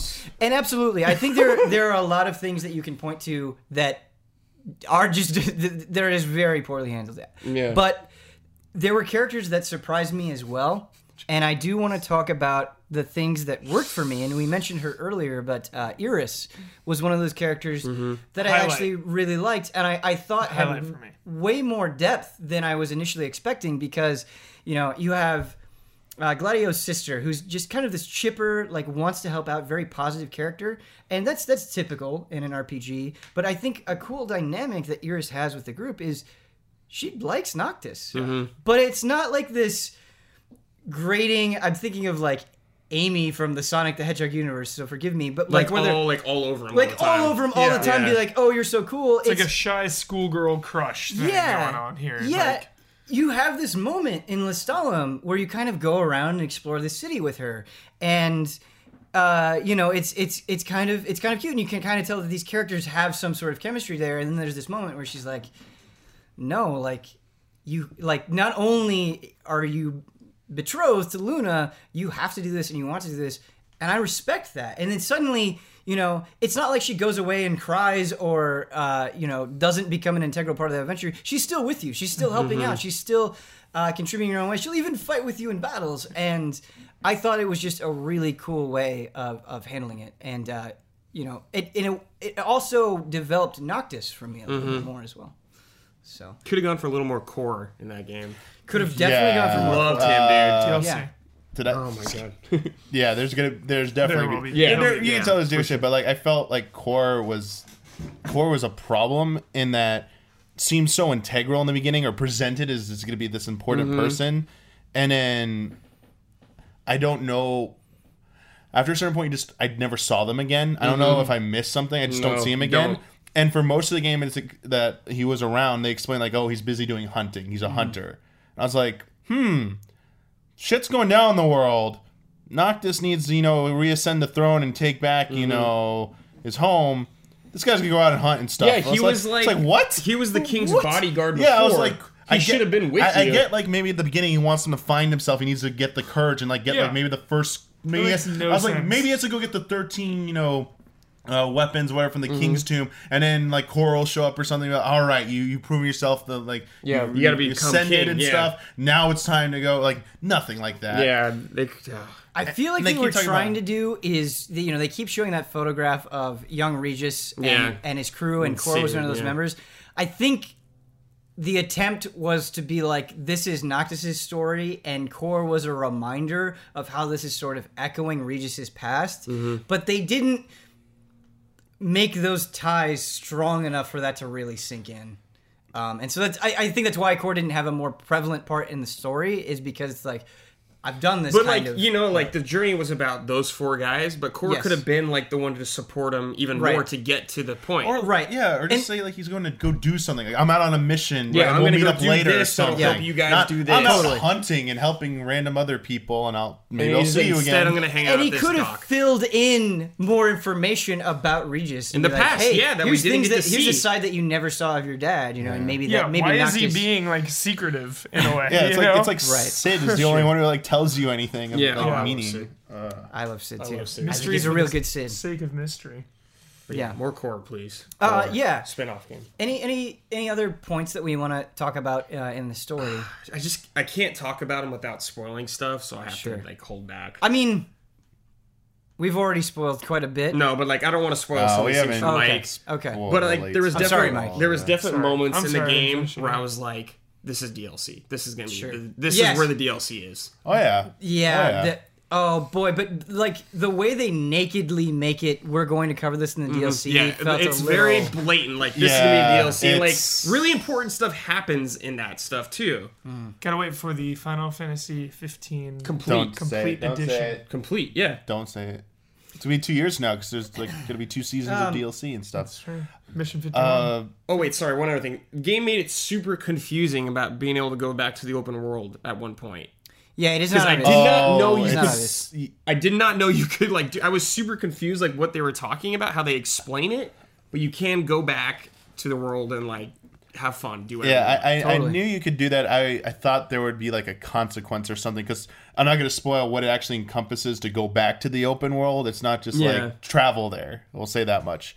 Um, and I, yeah, obviously I don't want to spoil anything. And like I talked with Ben a little bit before, uh, a week or a few days ago or something about my concerns about what we talked about so far about the story, but like the later parts and no specifics. My problem was that I felt things kept popping up and happening with almost no explanation or too little explanation that was so jarring mm-hmm. into the final stretch. And when Ben was explaining stuff to me, I was just like, this that did not come across to me at all. Like what? It felt like some characters' motivations and allegiances just changed either too abruptly or there was hints, but it just it happened too quickly and events happen. I'm like, what is did I miss is there a DLC chapter here that I missed or something that mm-hmm. explains what's going on? Because I was just so lost. It, it made sense at the end. I'm like, okay, I get it now, but I still don't get why were there all these gaps that led me that, Yeah. that were here. There's so many omissions and to me, the only explanation I can come up with is maybe the last stretch of the game suffered the most from the changes over the course of development from Versus to, to 15 sure. that that's where it hit the heart because you can tell that that we all complained or we all discussed the opening like there's no escape from Niflheim or whatever uh, sorry um, Crown City Insomnia. Insomnia, thank you. Uh, I was like, Niflheim's an empire. I was like, no, not not the Nibelheim. empire. Um, yeah, Crown City. Wish I could Um, have spent more time in the Empire. Yeah, yeah. Yes. Oh, okay. Yeah. But yeah, we're getting like, it- too much. Yeah, for it it. felt DLC. yeah, it felt like those were the two parts that probably suffered the most from the changes and stuff. So, who knows? Um, Do you think Lightning would have shown up if it was versus 13? no, She would have mean- been the goddess. I was you think she so would have been the disappointed. goddess? no. But I mean, not that I'm opposed to that, but Oh no, the, the impression that I got from Versus 13 is that it was like kind of using the broader ideas it of was the. The fal'Cie and l'Cie Yeah. stuff with the crystals, which right. I think I can tell some of that. There's a really this has nothing to do with the existing story, but there's a really good cutscene out there that talks about uh, Ardyn and the Emperor discussing their motives or what's going on, mm-hmm. and they're talking about the importance of severing the line of Lucis or mm-hmm. whatever, and that that's why they're pursuing Noctis because he has to die because they can sever this line or whatever Bloodlines. Mm-hmm. and then they- they could become the ones worthy of like assume the fal'Cie or the sea crystal would recognize them that like is completely gone and stuff doesn't even exist anymore Um. If you guys are okay with it, I kind of want to move into a broader, series discussion real Oh, sure. quick, talking about the future. Uh, the last thing that I wanted to say to kind of wrap up my, my perspective on this discussion as a whole and the game as a whole, just just to say it on the record, and I want to give you guys a chance to kind of do the same exact thing is you know as I think you've kind of seen from this discussion, Final Fantasy 15 is a game that, that is very easy to find faults in. Like we, we have a lot of complaints about a lot of different areas, uh, and just speaking for myself personally, I, I don't disagree with almost anything these guys said. Like I'm, I'm like yep yep yep both the good and the bad, but it was one of those things where by by the time I reached the end, I was.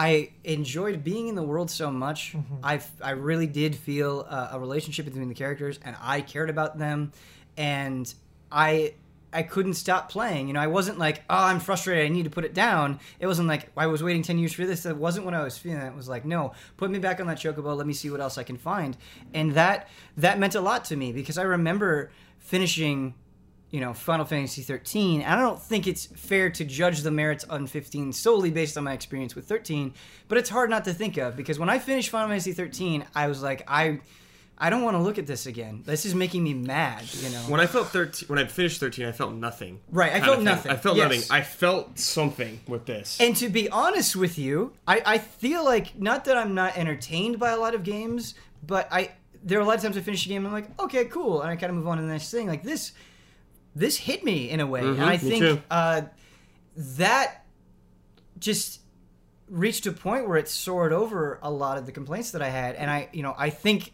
I hope Final Fantasy 16 will be a more cohesive game, a more consist- consistent game, but uh, this Final Fantasy made me Final Fantasy 15, excuse me, made me hopeful in a way that I wasn't expecting. Yep. Yeah, it made me confident in the future of Final Fantasy more like back on track. Like 14 was like a big step. Like yes, they're getting it now, and 15 is like for me further understanding what people like about these games, and they're getting kind of back on that track. Yes. Uh, yeah, we there's definitely problems with this game. We could always talk about. For a lot of stuff outweighed it for me, the problems, and I was happy with this game. Does it live up to ten years of anticipation? No, it doesn't. I don't think like anything can. Ten years is a lot, Right. but I was I was happy and satisfied with the end product, kind of thing. Uh, yeah, I like that. Yeah, 15 was better than it beat my expectations. Yeah. Like Okay. I, I, I mean, yes, I have I have personal like grievances with the, mostly the story of the game. Mm-hmm. And that probably will be worked out. I mean, Final Fantasy is always going to have its certain types of stories. Mm-hmm. I think they can still be good though, and I think this one just a special case. Doesn't matter how long it was in development. It wasn't the the whole thing with the expectations. I think its development history is the reason for its story problems. Yeah, um, and we're probably never gonna get the full truth on what happened with that. So overlooking that part of it, the rest of it was pretty good and beat my expectations. And as Brad said, like I'm confident now that they've got this one out of the way. As long as I keep going down this path with this direction for the series, that if 16 is gonna you know be the successor, the next installment for the the, the more single player driven game, it's gonna be a better game probably. It's mm-hmm. gonna benefit from having done this like legwork in 15, and 16 will be a more cohesive, you know, experience. They'll iron out some of the stuff. It'll be better, and it'll only keep improving. Is kind of like my hope for the series, and so I, I'm I'm generally optimistic. I, I feel a little bummed out about some of the shortcomings of 15. But I overall feel a little bit. I feel optimistic about the Final Fantasy franchise in general going forward. Yeah. Yes. Yes. Yeah, there gets to a point when a game gets delayed for so long that, you know, it's like a roller coaster. Expectations are going up, up, up, up, up. Yeah.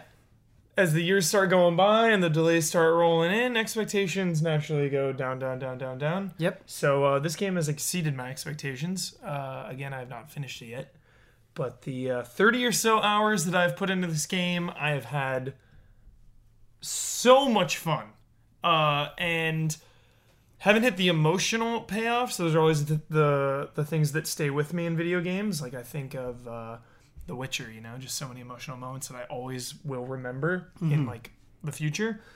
Um, but I've had like these awesome adventure moments. Like Yeah. I don't think I will ever forget the early moment with the giant bird that you need to sneak past and it wakes up. That was one one of the most that that probably of the year is the most memorable visual frame in a game that's happened in all year.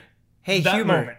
Hats off to you, by the way, for sticking with your media blackout. Yeah. Because that is a moment Yeah, that happens in the demo that didn't have as much impact for me. Yes. And if I had followed the Michael Huber school of thought, it probably would have had a much bigger impact. And to It hear you say how much it paid off for you is Oh really my cool. god, that Yeah. moment. Yeah. Unbelievable. The music and Yeah. it just rises up and the it's the first time you really see the the scale and the scope of how big the game is. It's awesome. Like the uh, the behemoth one where it kind of walks by and he's like, what's going on in this log? And that one was like, yeah, Was w- you talking about guess- Deadeye? Dead Eye. Deadeye, Was yeah. your map like all misty and stuff when you Super did that? foggy. Yeah, me too. It yeah. looks so much better than the Duscae Yeah. part. Like they just want to say the Sky Zone looks so much better in the final version, Mm-hmm. and that part looks. Hmm. I know we'd seen it so much, but it looks so good this time around. I was Nice. like, Mm-hmm. I was like, Um, thank you. Especially when you're, like I just need to say the Yeah, it's the the Griffin part happened in like a E3 thing Wow. that I Yeah. stuff. Oh, okay. I see. And we, It s- was I think we saw it at like that good. early thing as well. Yeah. right? Because you Yeah. have to sneak past it and then back It was intense the first and I was time. like, yeah. It's cool. oh, mm. I know what you wanted. We need to move on, Yeah, we but can't talk oh, about sorry, it. and, I don't want to cut off your, no, your and just thoughts. and yeah, just go like ahead. and just the the adventure. You know, it goes. It's Yeah. really hard to capture that feeling of actually being on an adventure. I think Kyle Bosman uh, is going to have a field day with this game Oh, I because want Kyle's thoughts on because that he thing. loves that too. That that just feeling of an adventure. I think this game really captures it. know It what? does, yeah. After all the DLC comes out for this game and all the patches they're probably they're going to keep supporting that. That's the one thing people should know. They're going to keep supporting this game for at least a year. It sounds like, if not more. Yeah. I bet by the time like the definitive edition or when the PC version eventually comes out, it'll be such an improved game and stuff, Mm-hmm. and like maybe all the story stuff will be filled in by the DLC. Like I'm kind of excited to see that point. Right. It's gonna make me wonder, like, man, if only they had it at the beginning. But Yeah. I bet you in a year come back, we're, some of us are gonna be like, man, like as a whole experience, like 15 was amazing. Yeah. Yeah, yeah. Betting right now, boom, 15 complete. lock it in, 15 Uh, complete. Yeah, The like la- on on Sorry, go some l- just lastly, like in some ways, this game is it could it could this game could have been perfect, Right. In a way, Right. You know, uh, it's just unfortunate that it went through so many behind Yeah. the scenes problems. You know, it's a it's a fan of pain situation. Honestly, It, it's weird because I I honestly think you know like what you're saying. I totally get that perspective. I think that's perspective spot on. Like you see it and you're like, oh, Yeah. it could it It's could there. be this. But then you can also take the other's perspective and you're like, oh, what, wait, I really like what's there too. Yeah, of and course. it's it's it's that kind of back and forth. Yeah, it's it's a hard. I game think to it's pin a down. miracle this game turned Me out too. as good as it did. Yeah, and it and absolutely. it's and, and and I find myself wrestling with that thought. It's like, is it fair to give the game so much slack and so much benefit of the doubt? No. After they've delayed it for ten years, is No, is it irrational No, that not. I'm so forgiving to it, No, even it's though they've made us wait ten years? yeah, it's it's a But it's like, I, I feel like it's okay because like, as a gamer, as a consumer, it's like we'd. Can you only imagine what it was like working on this game for this long? I can't even imagine that stress and that feeling and all that. And it's like, shit happens. You Yeah. know, Oh, game yeah. development is hard. Development, it's yeah. like, you got this game out and it works. And it's- Absolutely. and it's great. And that is a triumph in my I- eyes. Absolutely. I, I totally I totally want to speak to that really quickly and, you know, like as a as a critic, as a reviewer, as people who like want to give you good advice on what's Mm-hmm. worth your time and what isn't, you know, I obviously we can't be like, well, they tried really hard, so this one gets a free pass. course. You can't do that, but but I don't think there's any harm in saying like I, I, I swear to you guys, and Damiani can speak to this. When we saw this game at E3 and things that I had heard after that, it was like this is this is unplayable. This is in such a state of disarray.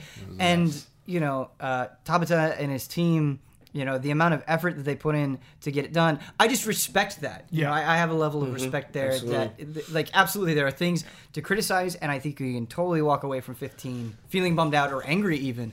But uh, I- th- what they were able to pull together in the end impressed me. So Yeah. yeah, uh, I the more I do this line of work, the more I feel, and it's weird to say this, the more I I it I feel weird just commenting on every single thing because I can't imagine what it's like to be a creator and put your heart and soul into something and, and have it picked apart. You know what I Yeah. mean? And it's just I I have more and more respect for the people that are out there being like, we got to fix Yeah. these bugs. We've got to make this monster bigger. We gotta, you know, how do we make this story more impactful? Like that just takes so it takes everything. It takes everything you have, and I I love that. Yeah. It's very cool. Yeah, I can't. I can't even believe this game came out. I feel like we're so nitpicky on some things though, because we care so much about right, this. right, right. And but I, I do think it's good to have that perspective Yeah. and and be like, wait, am I being a little Yeah, bit too totally. too uh too much here? I still Um, feel like the Last Guardian's gonna get delayed. What? Yep.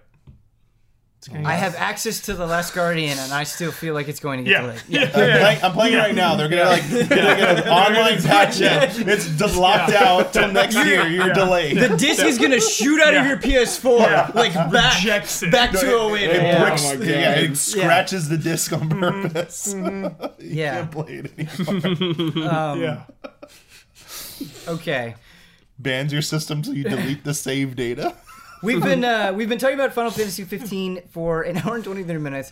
I'm sure some of you hate that, but that's that's how it I goes could, sometimes. I could go longer. It's I a could go big longer, too. moment. yeah. Uh, the last thing I want to talk about, and we don't have to we don't have to drone on on about this, but but I think it's important, uh, is Final Fantasy 15. I think, regardless of how you feel about it, is a game that is just like we're going, we're, we we've got this new direction, we're going after it. Mm-hmm. And to me, that is that is perhaps the most important thing about Final Fantasy is is not just resting on a battle system, not just resting on a style or a cast of characters, to constantly mix it up. And that leads to the question of what do you want out of Final Fantasy 16? How many things do you want from 15? Or how many new things do you want? What are there? Like, where do you want this series to go if it was up to you? Fantasy, medieval. Why? Oh, you mean? Uh, it's been so long. They've gone so. They've had so much science fiction. Uh, 10, 10 2, 12, 13, 13 2, 13 3, 15. Bring it back. How, how back do you want it to go? Because, I mean, if you look at something like, Like nine. nine, okay, like nine. that's, yeah, I want that's, nine style. Okay. Classic. Back to its roots. I think this went so modern. Like, uh. Cup and- noodles? And I've been trying to compare it to like I, I I see a PS3 game in here. You know what I mean? I see it. It's like wow, I could see I, could- Oh, I see yeah. this coming out a natural progression after 13. Mm-hmm. Mm-hmm. 13 the whole pulse thing. I was like okay, they knew like this is just a huge grand pulse now. They doubled down on open world and questing because that wasn't a lot in 13. 13 was so linear, but this game still has that linear tell you a story like 13 style. Um, I would like if they just went fully back to uh, classic style. S- Bring it back.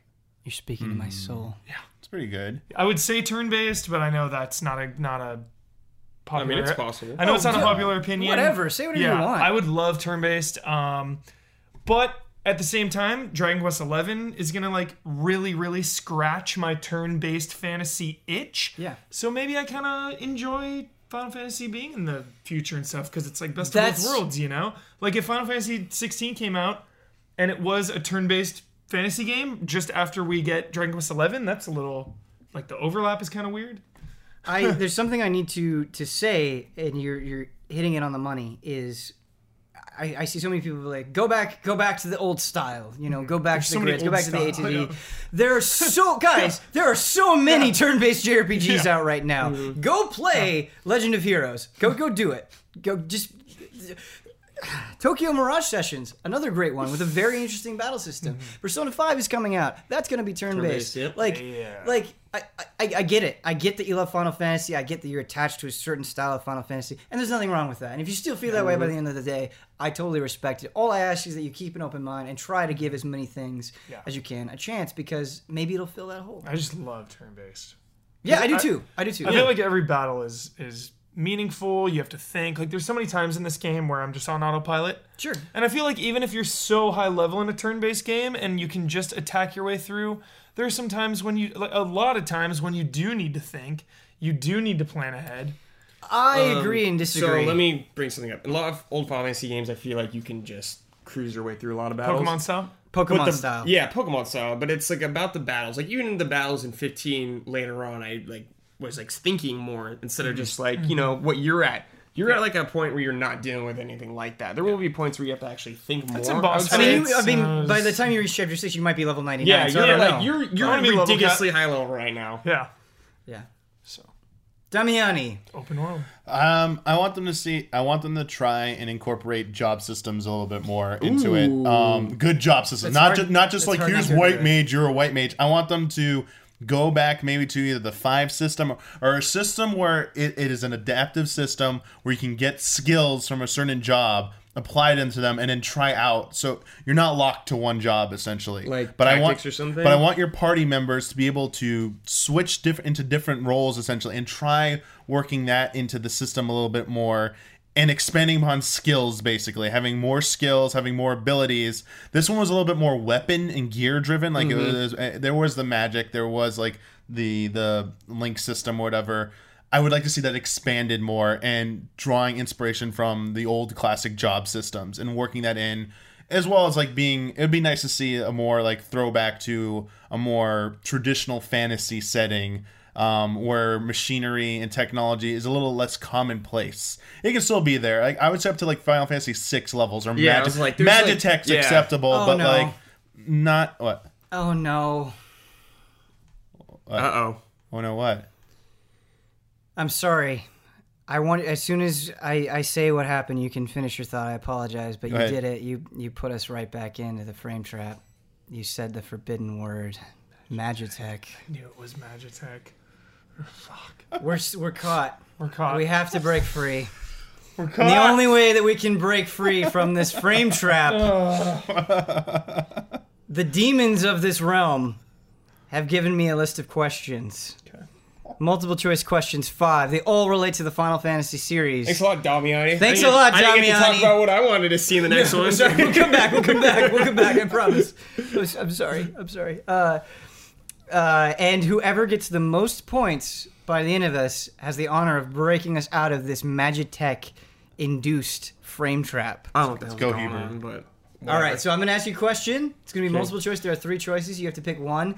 Don't. It's very important for some of these that you don't speak out of turn. So I'm gonna go in an order. Oh, okay. Okay. All right. So let me just write your names down real quick.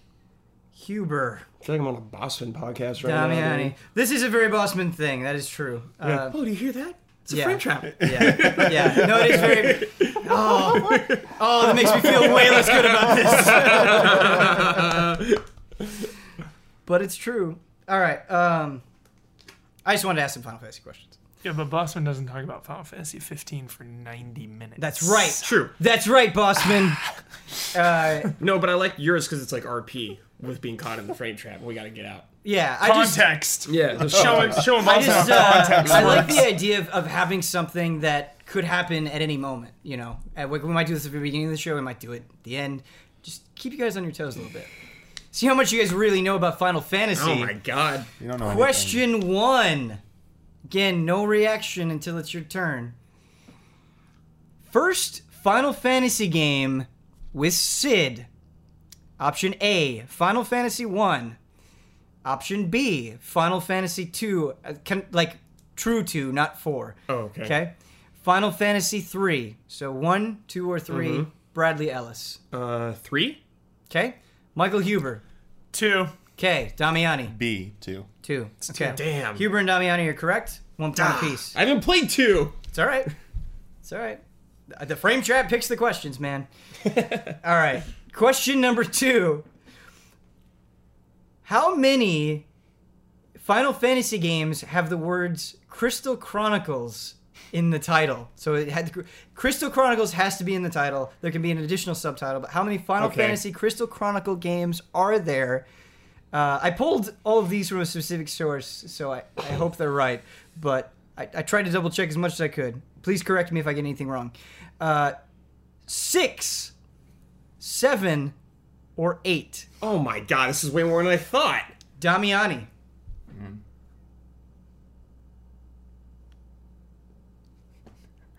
Uh, wh- which option was seven? Seven was B. B. Okay. Huber. B. Okay. Only because Damiani said B. Damn. Uh, I'm gonna go with six then. According to my research, and we can we can talk this out, and please let me know how you're doing at home. I want to know your own personal scores. I just like quizzes. Uh, there are six Yeah. games Yeah. bearing the Final Fantasy crystals. Dude, I only thought there was three. There's original one. There's Echoes of Time. There's Crystal Bearers. There's the Rings of Fate. Yep. There's uh, My life is My Dark Life Lord. is Dark Lord. But there was another. There was another. There were two of those though. Right. The, the that's six, and then there was a mobile one. I thought. We need to check the tapes. That's compromised. I don't. I don't know if I'm right. I don't know if it's actually called Crystal Chronicles in it though. Okay, so I I, I mean, it, was, I, it was a JP only I went to one. three different pages. I trust. I trust your research. Yeah, Okay. I think went to you're, three you're different probably pages. right. I could be wrong. We can we can we can debate because I had but- six, and then I thought there was a mobile one, so I added one and got Sure. to seven. Yeah, so. there's so there's the original Crystal Chronicles, sorry and I there are five that came after that. The GameCube one according was to my the notes. first one, right? The GameCube one was the first Then one. there yes. was the DS one. yes. Then I thought there was the Wii one, and that was it. Guess not. Tricky questions. All right, another tricky question. Again, this surprised me when I saw it. This this little trivia bit. Oh, great. What is the only Final Fantasy game to have more playable female characters than male characters? Option hmm. A Final Fantasy 3. Option B Final Fantasy Tactics. And option C Final Fantasy V. Michael Huber.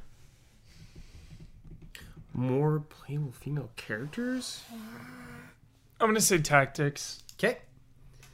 Brad. I'm gonna say tactics. Okay. Damiani.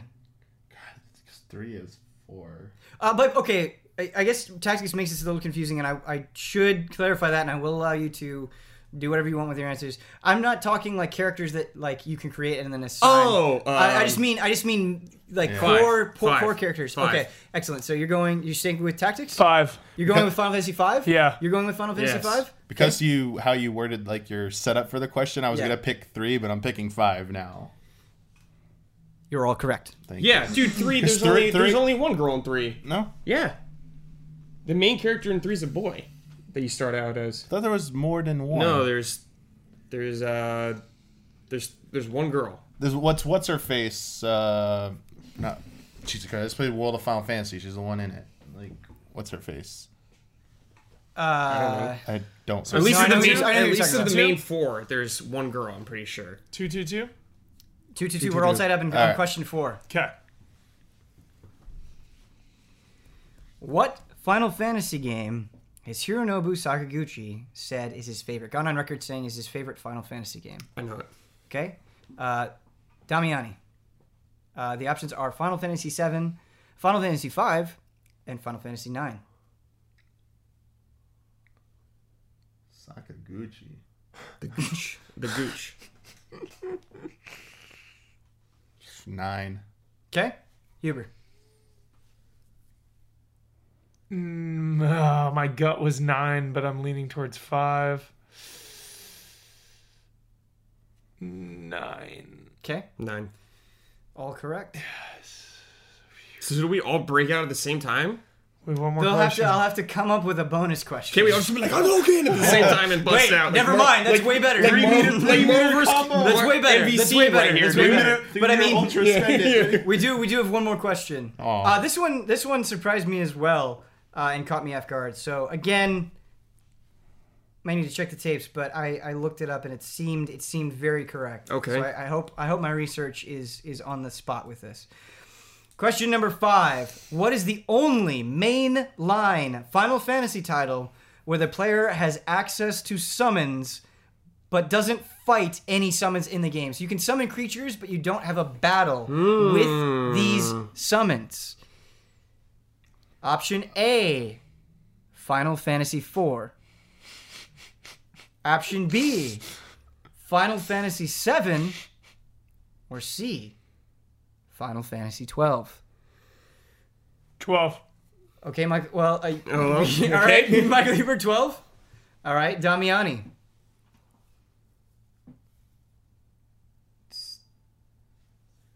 Twelve. Okay. Seven. Brad hits it. You don't That's fight right. Bahamut in seven? Yeah. What? Straight up lies. Straight up lies. Straight up lies. You don't. Where fight would you Bahamut. fight behind? I know it's a, ma- I know they're materia Yeah, and you- stuff you that you acquire get them, Bahamut. you acquire them. Yeah. But I thought there was actually a fight with Bahamut. I don't think so. I don't think so. No. That's what the notes. That's what the research. Because I knew you didn't fight any of them. you Ex- I thought Bahamut was a fight in that. All right, we're we're gonna we're gonna live. Yeah. I'm gonna. Google, I'm probably wrong. I'm probably I'm thinking of right. another Yeah, we're game. wrong. I was. I was. yeah. I'm upset. that I didn't know 12. I, I've only played I played 12 once and I forgot it. Like about So again, th- I don't it remember was any summons in 12. that you just you don't have any fights with a summon character Mm-hmm. like like a Titan or a Leviathan or anything like that. Yeah. All right, live fact check. I don't remember fighting Bahamut in seven. You get the first one, then there's It's Bahamut. just- there's They- I mean, they face off against Bahamut and Advent yeah, Children. yeah. Having They children. do face off against Bahamut and Advent Children. Might be confusing Okay. the cutscene with Yeah. having children. That really Yeah. happened in Final Fantasy VII. They do. They do. It's all a blur at this point. Sure. Too much Sure. Final Fantasy VII shit out there. So, Brad, you get the honor of breaking us out of the Magitech induced dude. frame trap. I'm almost slashing out of this thing Do right it. now.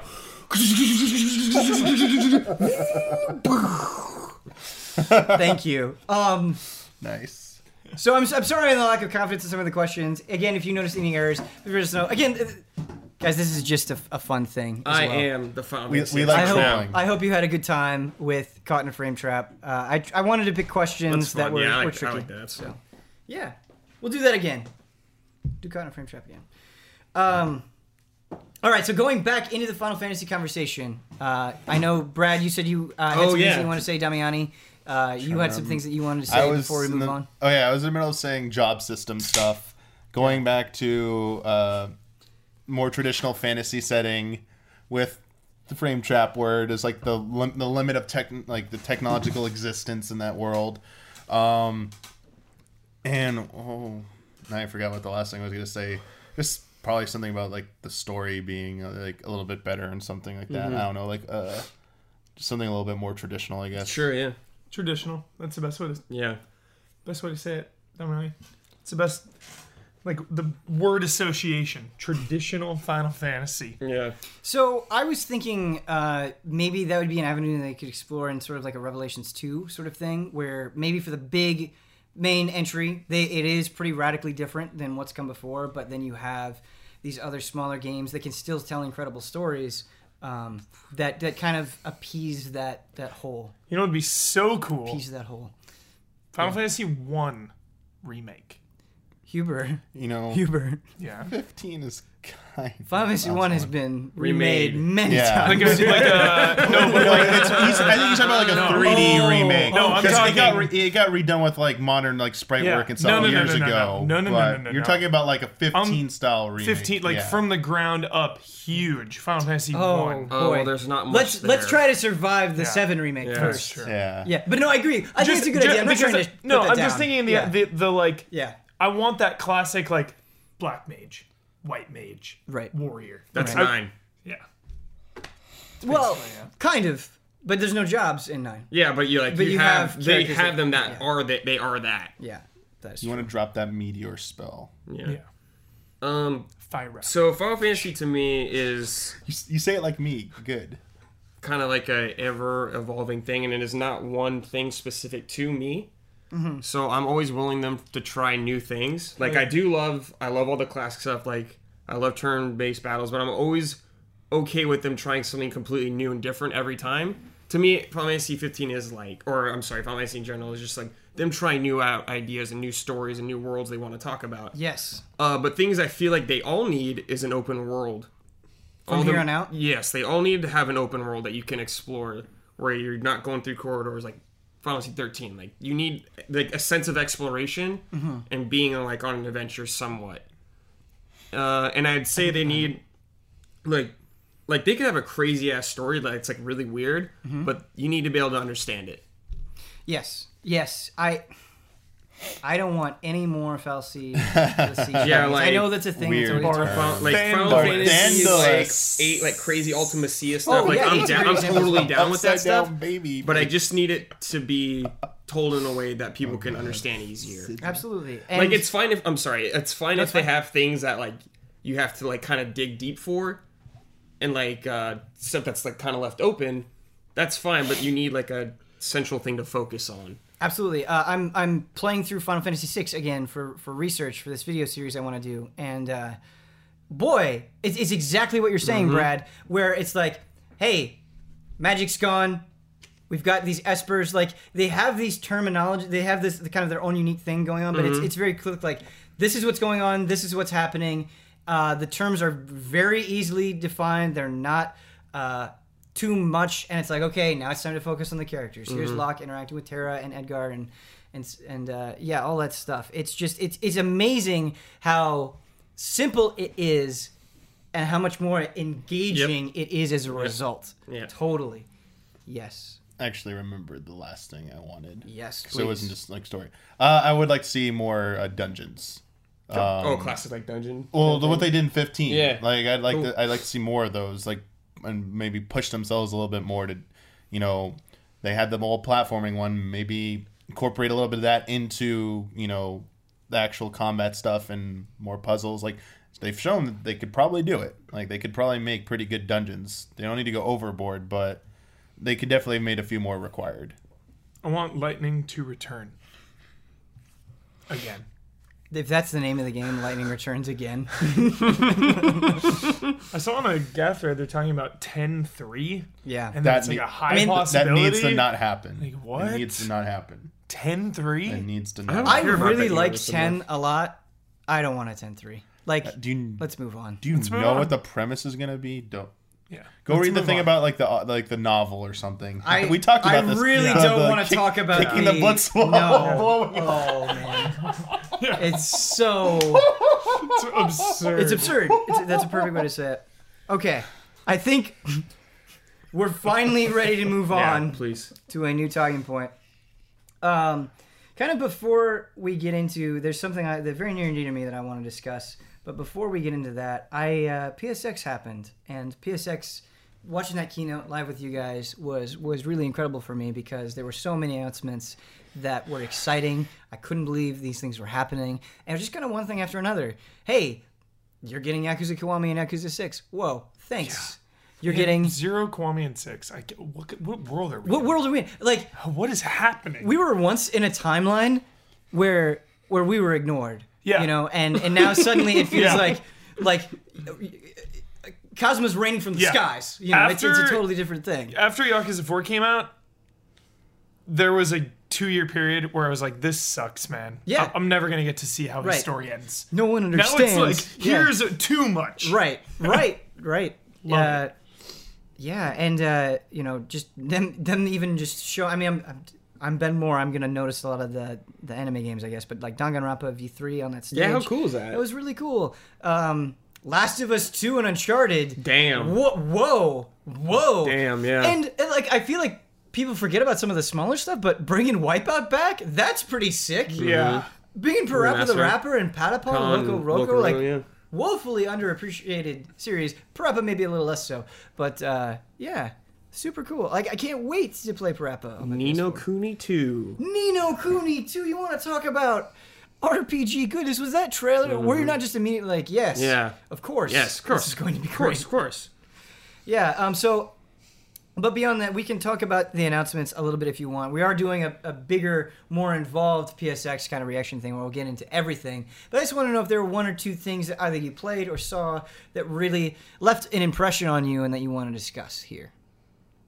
That I played? Something there, like on the floor?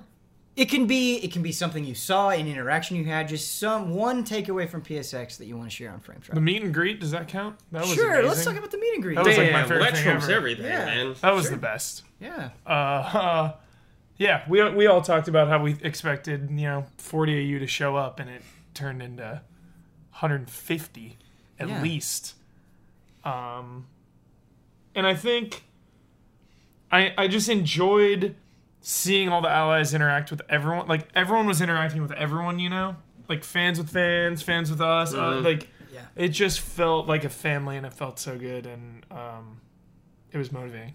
everyone that I talked to, everyone, and I mean this, was just so gracious Mm-hmm. and polite and enthusiastic and happy to be there. And I, Yeah. and I thought to myself, like, this is the community Easy has cultivated. Like, this is a place where, where, you know, it's it's good vibes and it like people can come together and and and love something. In this case, video games or. Or, or tabletop or Yeah. fiasco or, or whatever it is it doesn't matter Or It's each just- other. it's just I was so happy. that it was so many people. Yeah. That that Yeah. kind of all united under this like crazy banner of love and respect. Yeah, you know? it was it was crazy. it's really cool. Like talking to people that came from like Norway, Yeah. Sweden. I was like, what? Vikings. yeah. Two uh yeah.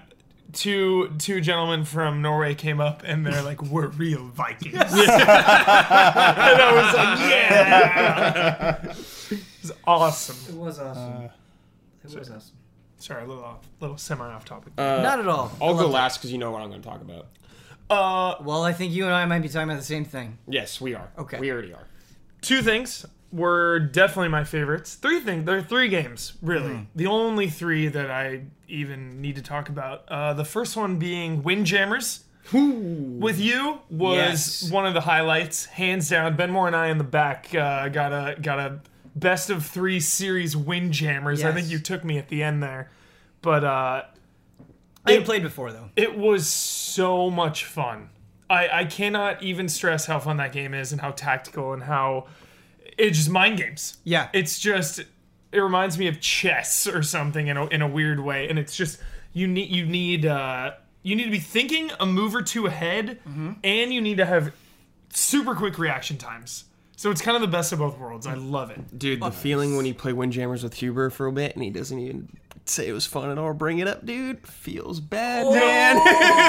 feels We might do. We might do. Yeah. Friendships crumbling Feels on. bad, man. because because we were playing we were playing friendly. Ben Moore like we were trying to beat each other. full tryhard mode. Yeah, You had a totally different interpretation of this event.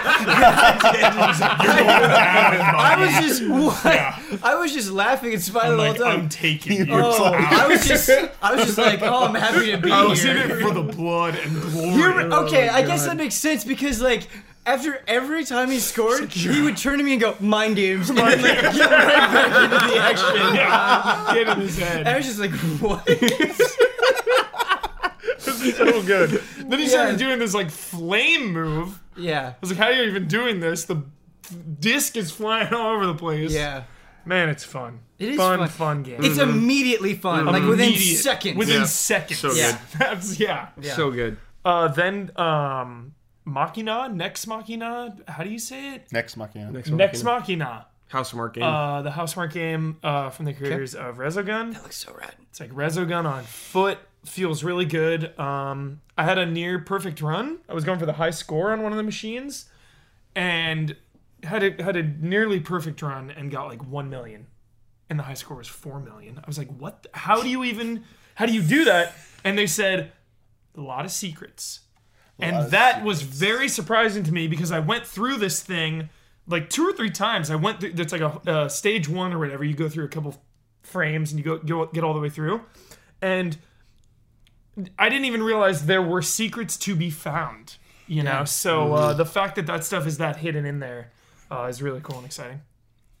That, that's so awesome because I feel like it's one of those games, and I love this when it happens, where you spend a lot of time with it and you sort of develop your own style, and then you go online and you see a guy and just like, I didn't even know I could play that. way." Yeah, I yeah. love that feeling Yeah. so much. Yeah, They said cool. there's like hidden levels and stuff that you Yeah. can find and go in. So I thought that was exciting. Uh, and then now, now it's now it's your turn, Brian. no, no, no. I'm going. no, no, no, no. Oh, Survival mode, Uncharted, Uncharted. with Brad Ellis I've been playing forever. and Quentin. I don't know how Cobb. to play, and you're like, we're He- going on he hard. gets Yeah. the he gets Yeah. the good vibes. It was the best because on the first day, I really wanted to play it, but they were super busy back there. I wanted to like get, play it with Quentin. He works at Naughty Dog. I was like, dude, I want to do like something hard because they kept stressing how hard it was.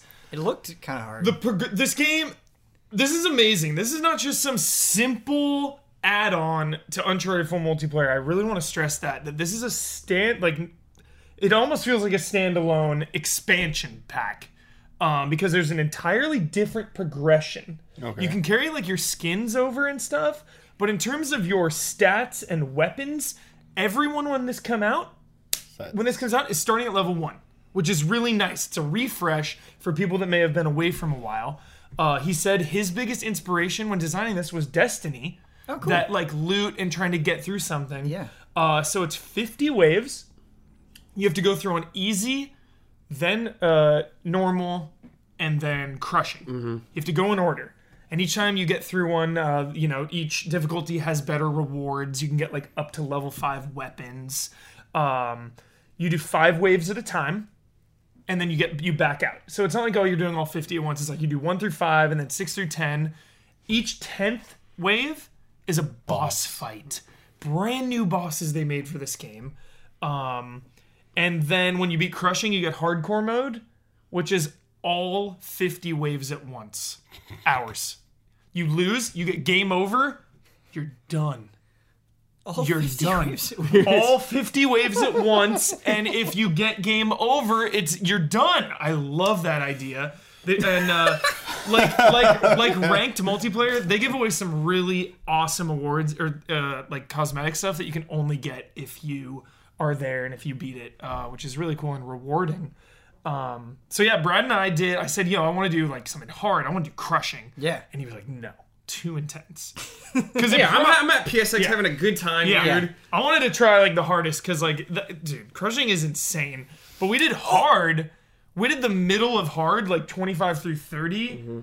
and it was so intense. We struggled to get through it. We did get through it, but it was really hard, especially the boss. We were like kiting it around, fighting for our lives. Like by the time it ended and we beat it, like I was sweating, They're, like dripping from my face. Can I tell you a uh, a great moment that you and I shared Hmm. at PSX that you just reminded me of is uh, we go to check out Wipeout, and uh, Huber puts the controller in his hand, and you can go through the menus and pick like course and AI difficulty and all of the stuff. And the option was like, like I think like normal or skilled, and Huber just flipping everything immediately on hard, going, "I'm skilled." Yeah, I'm skilled. That's what he said. I'm skilled. Just like I said uh, we're skilled. I was like, we're Okay, skilled. We're skilled. We're sure. skilled. And he's he does the first race, spends the entire time running into this Crush. wall, running into that wall, running that wall. It was like Rainbow Road style. Yeah, Where yeah, there's like no barrier. So like falling off, falling off, Like thing is exploding. like pretty quiet throughout the whole race. Gets Yeah. like halfway through. My skill is back. so hard. Super challenging game yeah. is Wipeout. I want to see some professionals on that thing. We're skilled. Yeah, we're sk- we got I need to this. scale that back. Sorry, I just So- I had to share that. No, yeah. Uh, Uncharted though, very, very, very excited for that to come out. Excellent. Damiani, what do you got for me? Uh, I mean, I was. I'm just glad that we have a new tentpole event with PlayStation Experience. Yeah. The press conferences to look forward to uh, during winter every year going forward, pretty much.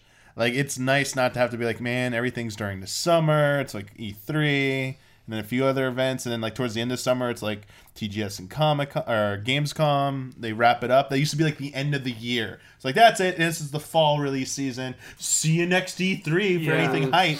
And now it's like, all right, all the fall games have come out. Now it's like, here's PSX. Here's we could start getting excited for like starting early next year. It's nice to have something like that. And That's what's really exciting too. Is at PSX when it's over and you want all these games that aren't out yet in the future, you look to your backlog of all the games that just came out. So it's like, okay, I still got this to play. I got this to play. Need to say, big fan of the Shadow Drop. So many, Love Shadow Drops. so many shadow drops. Shadow drops. Shadow Drops. It's gonna come. Hick This will be a point next year where we're just like stop shadow dropping. It'll, it'll be nice. it'll, it'll be ni- Too it'll many- be too surprising when a game drops. has a demo in the future. It's like, Yeah. oh, it's got a release date for once. How original of them. Everything wasn't available day one. Yeah. Good job. Um, even though it was uh, not, it was part of PlayStation experience. Um, watching the uh, the finals of uh, Capcom Cup. That was pretty cool. And seeing USA. USA defended the skies. NuckleDu and Ricky Ortiz taking it to grand finals, knocking Japan out. So long, Japan. Chun Li, R. Mika represent. No more, no more cheese. Although they're probably gonna I nerf mean, her. yeah, there was mean- cheese. There was definitely cheese. Those assists. Yeah. it's like, hey, is this a Marvel game? All of a sudden, these assists saving you. Um, it, it was it was a nice thing to see, and it was nice to watch it capped off with that Marvel versus Capcom Infinite gameplay trailer. Yo, Dummy, talk to me about this real quick. I didn't see it. So it, it, it showed the 2v2 action. Um, people need to. It was funny to see older Marvel players calling the newer people whining casuals because they don't know about anything before Marvel MVC two. Like you heard of Marvel superheroes Right. and the gems. Like Yeah, the this gems, is yeah. what they're doing, guys. Although they said it's actually more like uh, the Groove uh, Link system or something. Uh, Alpha? For no no um CVS two. Oh, sure. Yeah. Okay. The, yes. It's more like that. Actually, is what the this, the gems are going to be like. Is what uh, one of the Capcom people compared it to.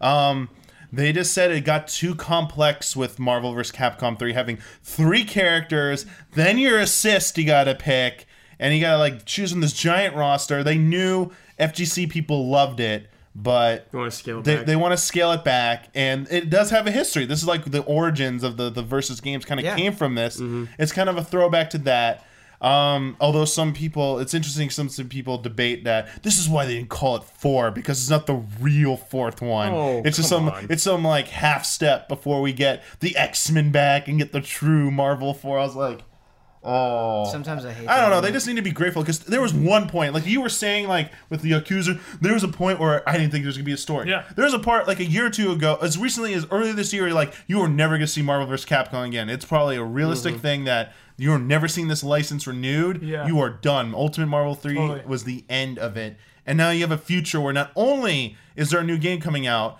Got the shadow drop of the PS4 version, still straight port. Uh, it's missing the the Magneto outfit because I guess the Spanish monarchy complains to Marvel every time they release that outfit. The Spanish monarchy. And they call they call up on speed dial Marvel. It's like, why did you release that Magneto Oh outfit my again? God. It's offensive to us, Oh. so you got to take it out. Jeez, I don't want. So it wasn't a licensing thing. It's Yeah, just they just right. they want to avoid that. I But respect it- that. I but it opens that. up the It's- yeah, door crazy, that they made though. that change. It opens to the door to they might patch Marvel three Hmm. before Infinite comes out, which has been one of the things they've been asking for. Mm-hmm. There, there's hope for this. If it does well, there could be more. It- It's, it's just a good time. And that that tweet from someone that put out with the photo of Yipes' reaction, just like could not believe we're getting another like he didn't like you saw the rumors like I still don't believe it till I see it. Like you guys are just gonna- like it's gonna rip my heart out if they don't show it off this weekend. It was all a lie, and it's it's happening despite my you know my complaints with how it looks the trailer or whatever. Who cares? Like we'll see how it plays when it comes out. There's hope for the future. It's a really hard sell for me with no X Men.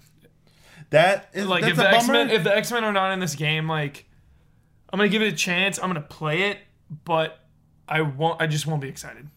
I um, I, I won't. I won't Yeah. have excitement going forward into Uh, it. X is in it, so I'm way down. I'm, I'm kind of in the Bradley That's- Ellis yeah. camp here, where I, I always care way more about the Capcom side of Yeah, characters than I do the too. Marvel That's side. true. Not that it's not- Wesker not that it's shows not- up, and I'm like, okay. let's I mean, I saw the Wesker Yeah. reveal trailer. He was like, "I'm back on board, guys." Nem- Nemesis. yeah, Nemesis. Nemesis. I know.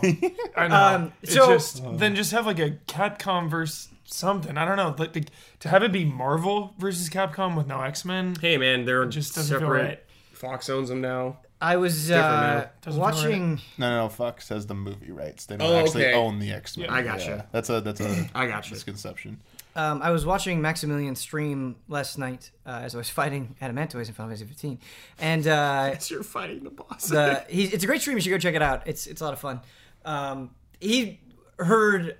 I can't. This is all just total speculation, just total rumor. But there's a reason I'm bringing this up. He said that uh, you know from the Capcom side, some of the characters that they might introduce are Proto Man, okay, uh, Monster Hunter Hunter, which I thought about, and it's like, oh, oh, you could totally make that work. Cool. Um, Falcon from the the lead character in the the like pilot jacket and the blonde hair from Power Stone. Okay. Yeah. And it's just, Yeah. I, I- it made me realize that there have been a lot of great MVC characters, uh, but they could go even deeper. Yeah. And like Asura, that was was one of the rumored ones, and Cool, that's cool. that's really what I want to see. Is I, I'm I'm excited. Like there are there are characters that I want to see return that I really Mm-hmm. love from both sides, but man, it'd be really neat to to get some other characters some love. Like, can you imagine maybe giving Dragon's Dogma some love? If William Birkin is in the game, Yeah, then okay. I'm 24 hour stream. I think we just need to make a Resident Evil fighting game for you. That's true. Yeah. Here's one for you. yeah. Because Capcom developed it, and Disney owns the IP. Scrooge McDuck. Yeah, that'd be great. But that pogo stick. Pogo That'd stick. be great. Can you just like the supers just him? so good. Dude, he like uh, throws money and like six the Beagle Boys Yeah. on someone or something. or Scrooge Huey Dewey McDuck. Louie, dude. They, uh, Oh, especially his Huey Dewey Louie come and they throw like And gold coins at people. And Launchpad crashes coming a in the plane. chopper, dude.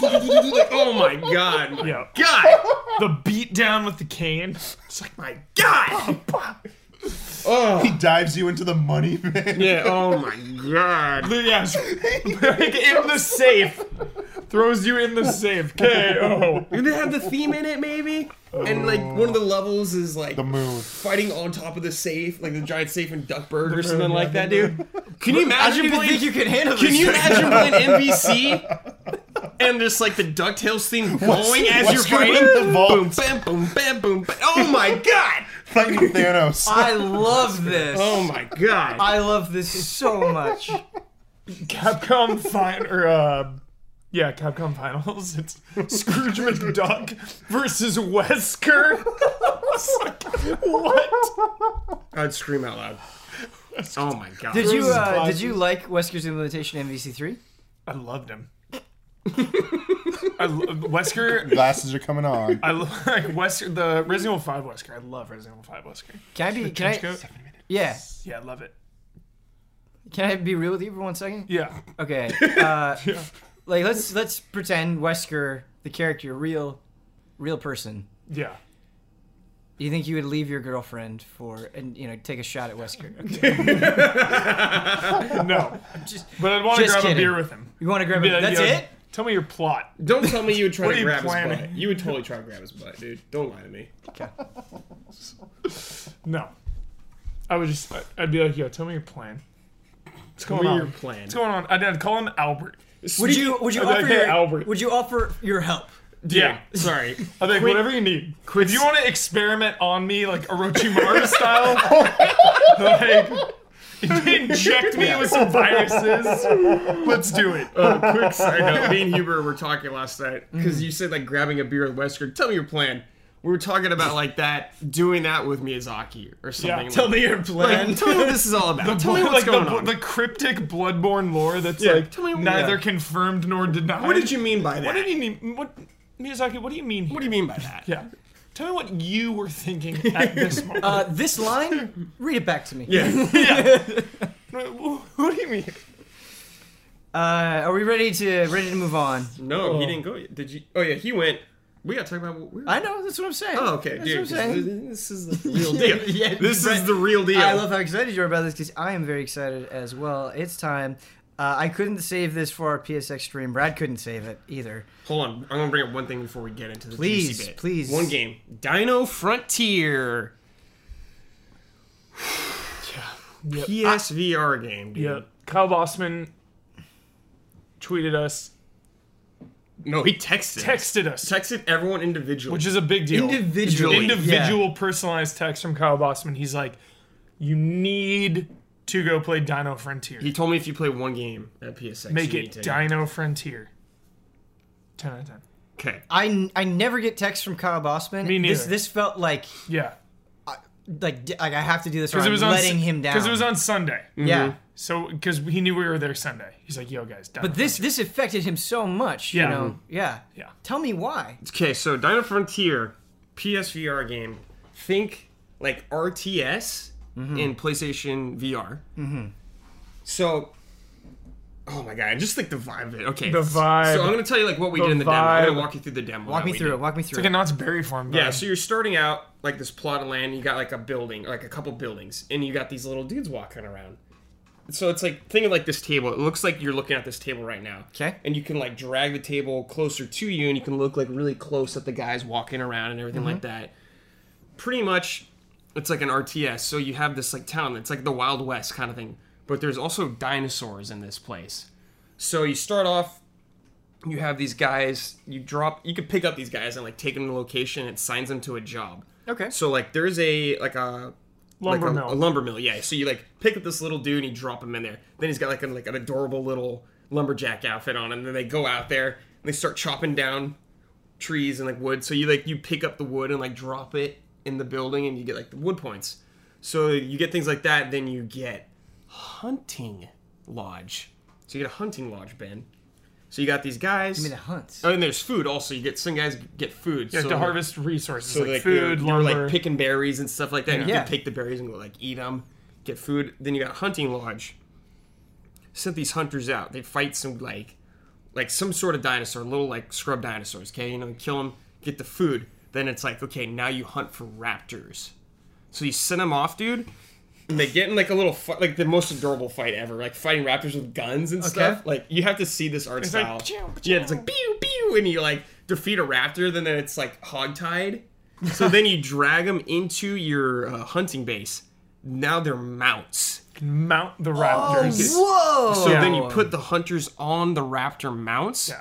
Then it's like fight this T Rex. the T Rex, the boss. So you, T-Rex you boss. go into battle mounted on these Yeah. raptors facing off against this Yeah. giant, Giant. T-Rex, Okay. And yeah. like the hunting lodge, there's a flag, and that's your rally point. You can move the rally point Yeah, so you can like on have the map. them go anywhere you want. and you can also like put the rally point over here, and then grab them and just put them there, and then they'll like patrol that little area.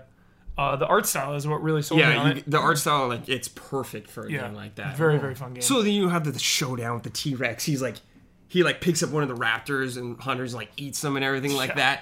Then you finally defeat the T Rex, and at the end, it's the T Rex at your camp like chained up, like he's yours now.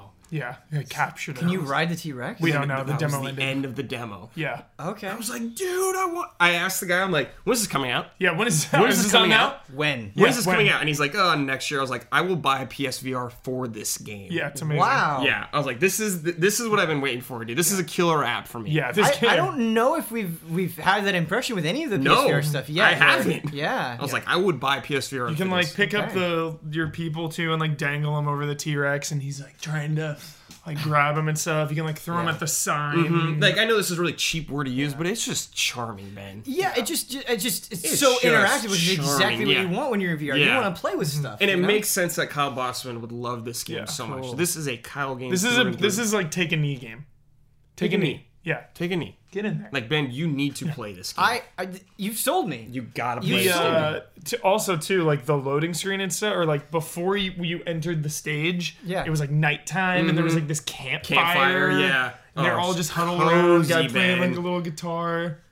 Yeah, I feel like an idiot for missing. Yeah. this. this is one of those Cozy. games. Yeah, this is one of those VR games that like I want to be inside. Yeah, I want to be in that. You know, world. and I wanna be in that's that world. the biggest And you- compliment I can give a can VR be. game. You can be. You're God in that world. Put me in the Matrix. Yeah. Cool. So it got me excited for you, just like even thinking about RTS and PS or like in VR in general. I never really Yeah. thought about Yeah. it before like that. I'm like, dude. but it seems like it's so easy to do to just yeah. get people where you need them to Yeah, go yeah, and manage yeah. stuff. Yeah. Cool. Yeah. Also, real quick, Yeah. highlight MLB the show. MLB the Show. Okay, I know we don't this we don't talk about sports enough. We, we no no no. It's not the style of the show. We talk about wherever the flow leads us. Good. So I'm talking about sports. So settle in we for love one sports. minute. I love sports. Uh, so we went over to the MLB The Show lounge for a quick little Little drinky? little drink, Little drinky poo? little rest break. Yeah. And it was the dude, it was the best setup. It's at the bar Mm-hmm. with the controllers at the bar and the TV right there, and we're playing. Pretty cool. That's pretty cool. So they had the retro mode. Okay, that's all we played. We played the retro mode that they briefly showed at the the keynote. Yeah. This is amazing. This retro mode. It is. Cl- it, f- it felt like I was playing MLB baseball on Game Gear. That is the closest thing I can can relate this to. I thought of Bad News Baseball on NES when I played it. There's legit like two buttons. Okay. Mm-hmm. And like it's so it's so arcadey. Like when you move your guy in the batting box, he just floats. He, like, slides across the ground. You can, yeah, you can like float him anywhere. So one guy pitches with X. That's it. You just th- X is throw the ball, and uh, you can like aim it. You know, you throw it, and then you like the stick will be like movement, so you can throw it and kind of like change direction. Mm-hmm. Direction. Yeah. Other guy, X is hit, square is bunt. That's it. So fast. Went through an entire nine inning game in like 15, 20 minutes I actually had fun playing this and game. it was so much fun. It was like it's MLB the show like had one off year. I think was like MLB 15 or 14. One- It had like an off year, but it's always consistent. It's always great quality. Um, but rarely do they add anything of of value. Like sure they add little like little different modes here and and they Yeah. refine some things. They open up like online season mode and there's like some minor additions. This mode feels like a huge addition, and I think it's gonna be I think it's gonna be like the biggest draw to this entire game this year. I think this is gonna bring a lot of players in that are not that into baseball. I, I feel like you're speaking to me here. Yeah, like, this is a mode that Yeah. you could easily lose yourself in for a few hours just streaming, and I, I think it's this this mode is speaking to non non sports fans or non baseball fans. Me. what I love- Yeah. Brad loved it, and, and he If- hate, yeah. doesn't like baseball. Like he doesn't hate baseball, but he's lukewarm. Like whatever. if it, if it was just you know the next MLB the show, I'd be too intimidated to like Exactly. go through like a season or something. Yeah. Mm-hmm. This is a perfect gateway. You know, Yeah. kind of get your kind of get your feet wet a little bit, and then maybe Yeah. you're like, oh, I'll try out that other stuff, and Yeah. I think that's really great. two buttons, Two buttons. and it was just, dude. You want to talk about Windjammer mind games? This guy, man, how many friggin' times he's throwing the ball inside? I keep swing and miss, swing and miss, keeps throwing it inside, inside. He ju- Downloaded. He, just goes, he goes, Skilled. He goes, can't lay off it, can you? yeah. So it was like he he swung every time. Every time. Oh, every swing, time. swing, swing, swing. It's really Can't fun. lay off it. can't lay off it. I can't. It was it was a blast. Beautiful. All right, Ben. All right, we ready? It's Time for the real deal, It's my time for friend. the real deal. Um, quick, quick, very quick preface. Uh, so they had a story trailer for Persona Five uh, that came out right around the same time as the keynote for PSX, and it, it is honestly the first thing I've seen from Persona Five where I'm like, whoa. Whoa! I was just was not feeling the voices, and I, I wasn't sure what to think. I'm like, oh man, is this dub gonna be bad? I mean, it's great that they're bringing the the Japanese the Japanese audio. VO, but I, I you know I think a bad dub paints a negative impression for that game for a lot of people. And I, you know, I didn't know how I feel about it. I'm like, is this not up to snuff? And then uh, Brad and I were fortunate enough to go kind of get a behind closed doors demo of Persona 5. And Brad, I've said a lot about Persona 5, and there's one thing that I want to nail home here, but I want I want to know what you think. The best game I've ever played at a show. Period. Could be one of the best games I've ever played. Period. We are off the I'm rails not even now. kidding. I'm not even kidding. Like I'm not Yeah. trying to be no, no, hyperbole. no. Like this That's is how you one, feel. This this was like one of like the greatest games I've ever seen. Brad, when you when you finished one of it, the you came you One of the you greats. messaged me, and it just the I urgency in your voice. I texted Ben immediately and I said just played Persona 5. Period. Holy shit. Yeah. And So, you know, it's a game that we are extremely excited about. But this this demo kind of we got to spend more time with it, and I think get a better sense of of what's really going on in this game. Yeah, can I What paint a picture? blue- yes, Can I paint a picture real quick? So like I was super confident Persona 5 already. I'm like, I don't need to worry about this. I'm the most confident I can ever be in a game. Right. Somehow this surpassed that. yeah, My expectations of this game, even though I was like, this game is already a 10, no matter what. Guess what? It's past the 10. We're going 10 stars on this baby. This is one. This could be like the greatest game I've ever. I- oh my god, dude! yeah, It was insane. it was insane. Oh and uh, the thing that I I really want to talk about, and I want to Mm-hmm. know your your opinion on this, is I think we need to talk about something that goes on with RPGs, specifically JRPGs, that Persona 5 made me realize, oh, it doesn't have to be, be this way. And I'm talking about playing to the cheap seats.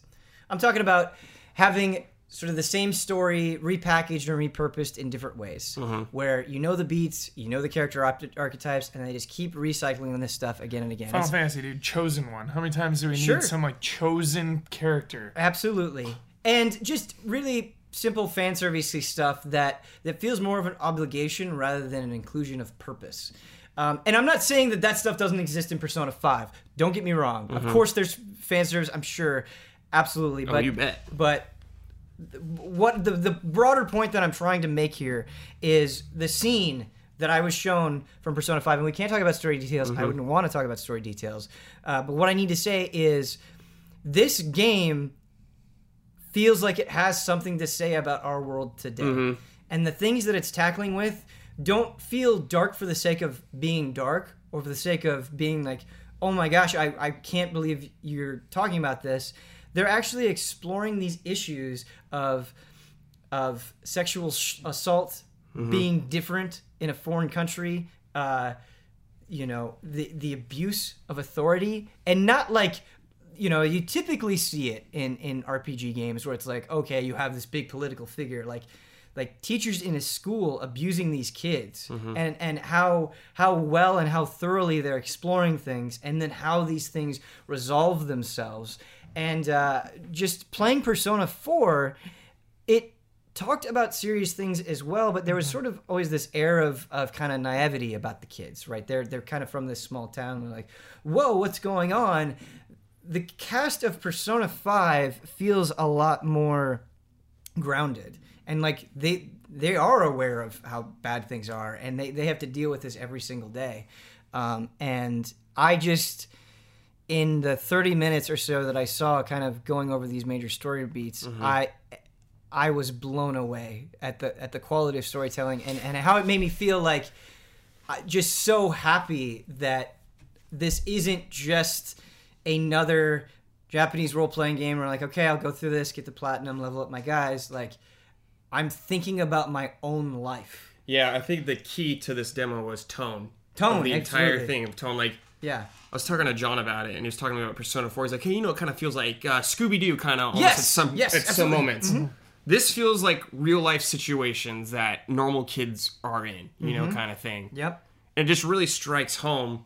It's like it was just way more relatable to all these Yeah. kids and everything, like all these situations. Absolutely.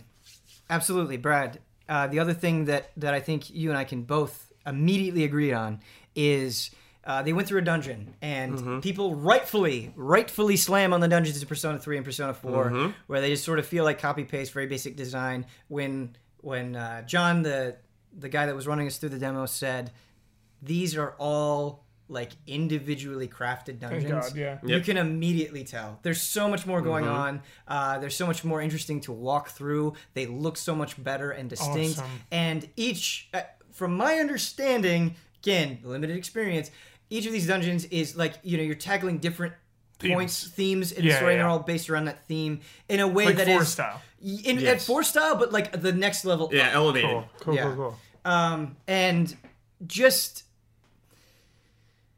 I said this before, and to have it hammered home again, I think it deserves another mention. Every single little minute thing in this game feels like it. It the, the attention to detail and just everything pops and has a flair. Like when you transition into battle, the effect that happens when you win and the way it animates, or when you talk to somebody and like the text box moves. Mm-hmm. It's just everything is so grabbing they don't they don't be like okay well we can just do what other people have done here like all of it it, it has a style and everything it does in that game adheres to that style and as a result i think it is more immersive because they don't rest on their laurels and they make even the simplest interactions like kind of exciting based on how they present them Everything felt appropriate too for Yes. that world. Nothing felt like out of left field. Like especially like the design choices. Everything felt it was perfect. Yep. It was perfect how it was executed. And like I want to talk about the improvement of like the combat when you're Yeah, in a, when you're in a battle now. So if you've played old Persona games, you know you got your typical menu you're going through. Everything is now mapped to a button on the controller. So you're not going through menus as much.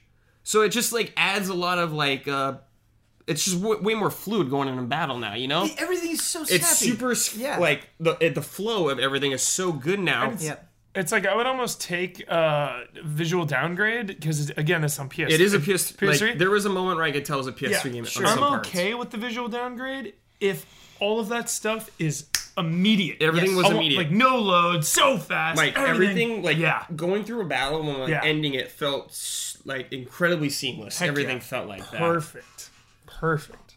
yeah And I- like um, Best sorry. soundtrack of all time. Oh my god, the soundtrack's great already. From what I heard of the soundtrack, Yeah. it's already incredible. But like, I love the idea of now like you being able to switch your personas on the fly way easier now. yes Like it was just like you're pushing right on the analog stick or R one or something like that instead of like going through the menu and equipping that one. You could s- do it on the fly for any time you want, kind of thing. Just like they were perfecting what a Persona game was. it it is just such an incredibly confident game. Oh my And God, it's yeah. un, it's unreal, and you know it's it's one of those things where I I've gone to a lot of preview events now where what I initially thought of a game ended up being the exact opposite. Either I loved something or hated something. Um, and there's there's always that seed of doubt. You know, you never know how it's going to go in the end, but it is really hard. It is a struggle based on on what I saw to to not feel like this this is really going to be something special and um, I hope I hope people give it a chance because I, I, I think it's going to be one of those games. It's gonna be one of the greats. I think it's going to be It's one of the gonna greats. be one of the greats. Yeah, and wow, and to have people who have played it Can't wait. in oh Japanese and, and you can understand Japanese and do the wink wink nudge nudge like you don't have to take your foot off the gas, man. Like no, it, it really is crazy. is is super reassuring. So It came out on Okay. PS4 in Japan already, right? yep, it came out on mm-hmm. PS4 and PS4 PS3 at the same time. Yep. Okay. Are we getting a PS3 version over here? I believe we are still getting a Okay. PS3 version. It's hard to remember that sometimes. The only thing I saw where I was like PS3 when I Mm-hmm. played that game was when you're walking through the city and you see people kind of walking by and they Yeah. kind of phase in and out as you get to a certain distance from them, kind of thing. Right. That was the only thing. Yeah, and I think that's fair. And there are definitely times Yeah. where it. Yes, But I think you're the art right. style is so good. It doesn't even Yes. matter. Yeah, and the the weird thing about Persona Five that is going to take a little bit of time to get some perspective on is when you compare it to four, it's like, oh my gosh, because you know you're going from a PS2 game to a PS4 game, and it's just every area is more densely populated. You know, you walk around Persona Five or Persona Four, and yes, it's a country town, but there's no one on the streets. There's not a lot to, to interact with. I mean, there are, but it's just so sparse. Um, and you like get into a train in Persona Five, and it's just super crowded. It's like, oh, this is this is really cool. But yeah, um, the style more than anything else. This is a game. Like I don't do this with games really. I would recommend literally every person who plays video games to try this game. I feel the to same. try it. I feel the same. It is like the peak of where that genre is at now. Yeah. So hype. Only because you know I wouldn't do this for for a game where it's like, oh, you know, I just think you'll have fun with this, Mm-hmm. or you know, there's there's cool mechanics in it. I like. I think this has the ability to, to, to be a story that you connect with, and I that that That's when what I I gonna say. feel when I have those moments where I feel like man, I, I think a wide variety of people could really get something out of this is when I feel most compelled to be like, no, please go try this out. Yeah, uh, I've been pretty blacked out on Persona 5, so I don't Yeah. know a lot about anything. And I saw these characters, like one character, for maybe two minutes. And I was already invested in this character Yep. deeply. Like, I cared about this character for like two minutes.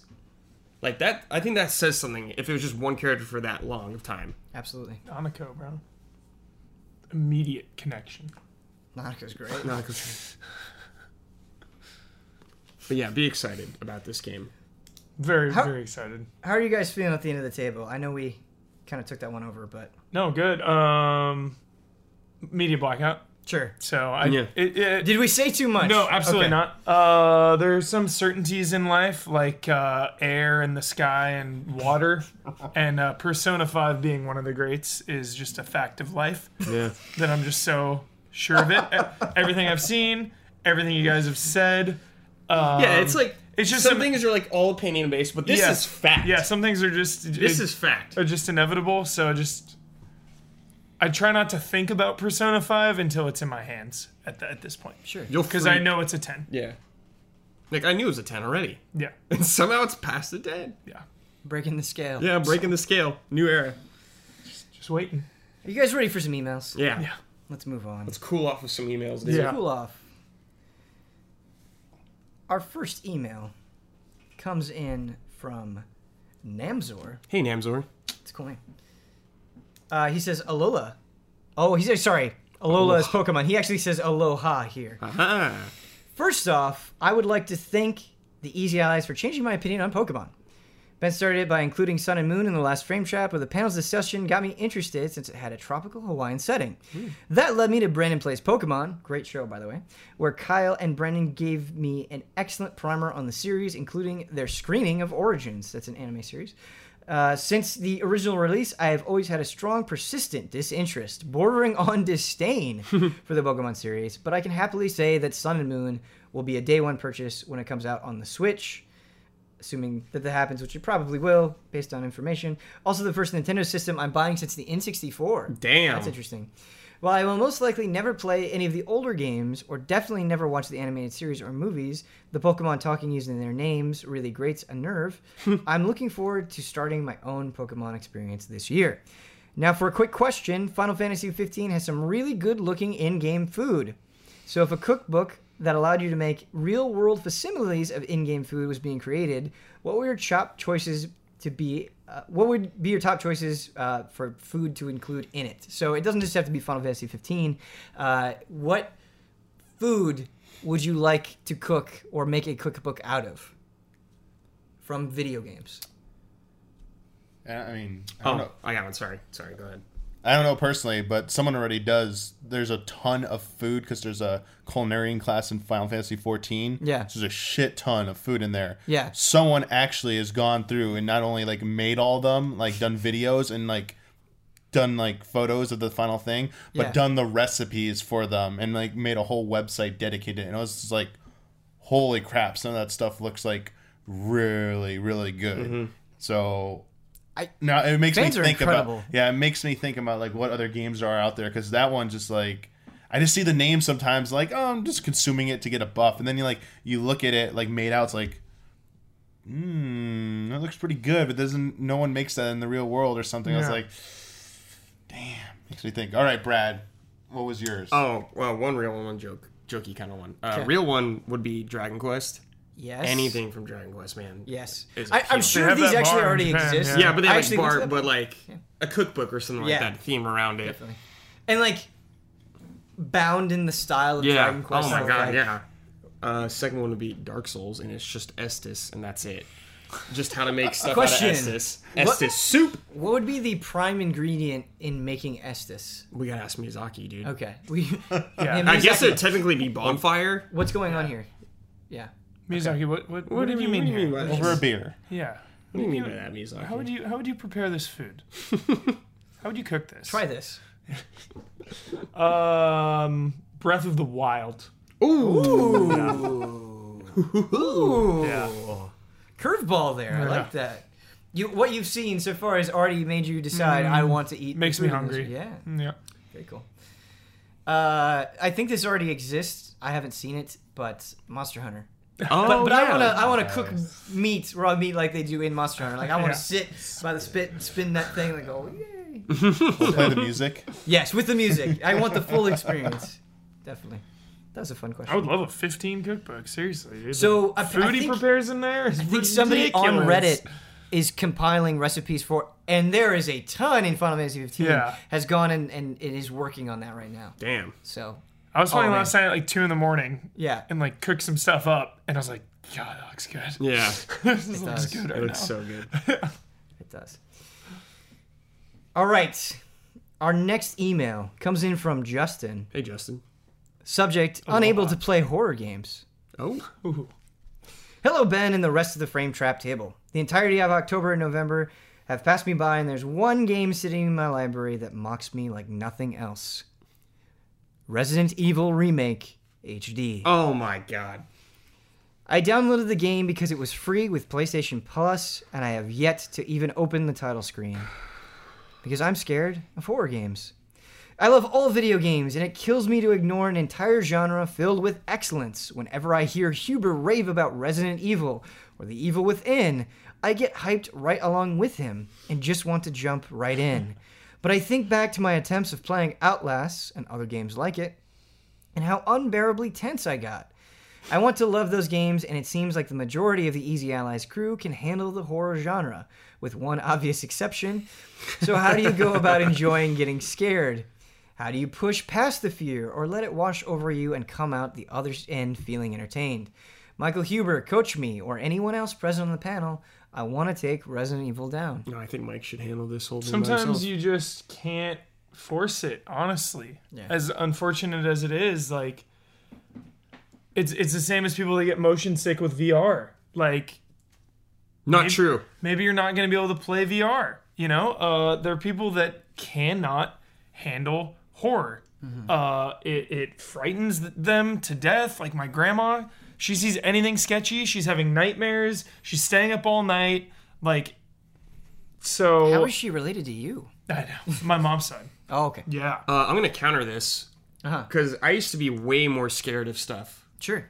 But at a point in my life, I was like, I need to move past this kind of thing. Mm-hmm. Like I did play original Resident Evil when I was younger. Too scared to like even get past the dog part. Then I was like, I'm gonna keep going through this and move forward, and I did. And it opened up a whole new world for me of like content to look at or video games, movies, whatever. Something I never usually would have done. I used to be a fraidy cat when I was younger too. Like Castlevania scared me when I was a little kid. Sure, but you got there. But you moved, I, still, moved past it. I still am intimately connected to many people who, despite taking the plunge and watching a horror movie against their better interest, knowing that they cannot handle horror, regret it every time and lose sleep over it. Sure. So I'm just saying you can do. You can move past it. Some Uh, people can't. I had an idea, and I don't know if it's true, but do you think maybe playing something that that isn't as intense on the pure horror uh, might be a little bit better? And I'm not I'm not trying to make a comment on the quality of these games, but like for example, I don't find Resident Evil four or five super scary, but there's there's enough of that horror element that maybe it's a good lead Yeah. in to kind of maybe the more intense stuff. start there, uh, play in the daytime even. Uh, you know, maybe open some windows, get Mm-hmm. Can't a believe little I light. had, I mean, you said You can I know, be like? Kyle, listen to a podcast when you're playing if you're Yeah, scared. Kyle, great example. Uh, Bloodborne was a little too intense for him, so he just played with the podcast, played with the lights on.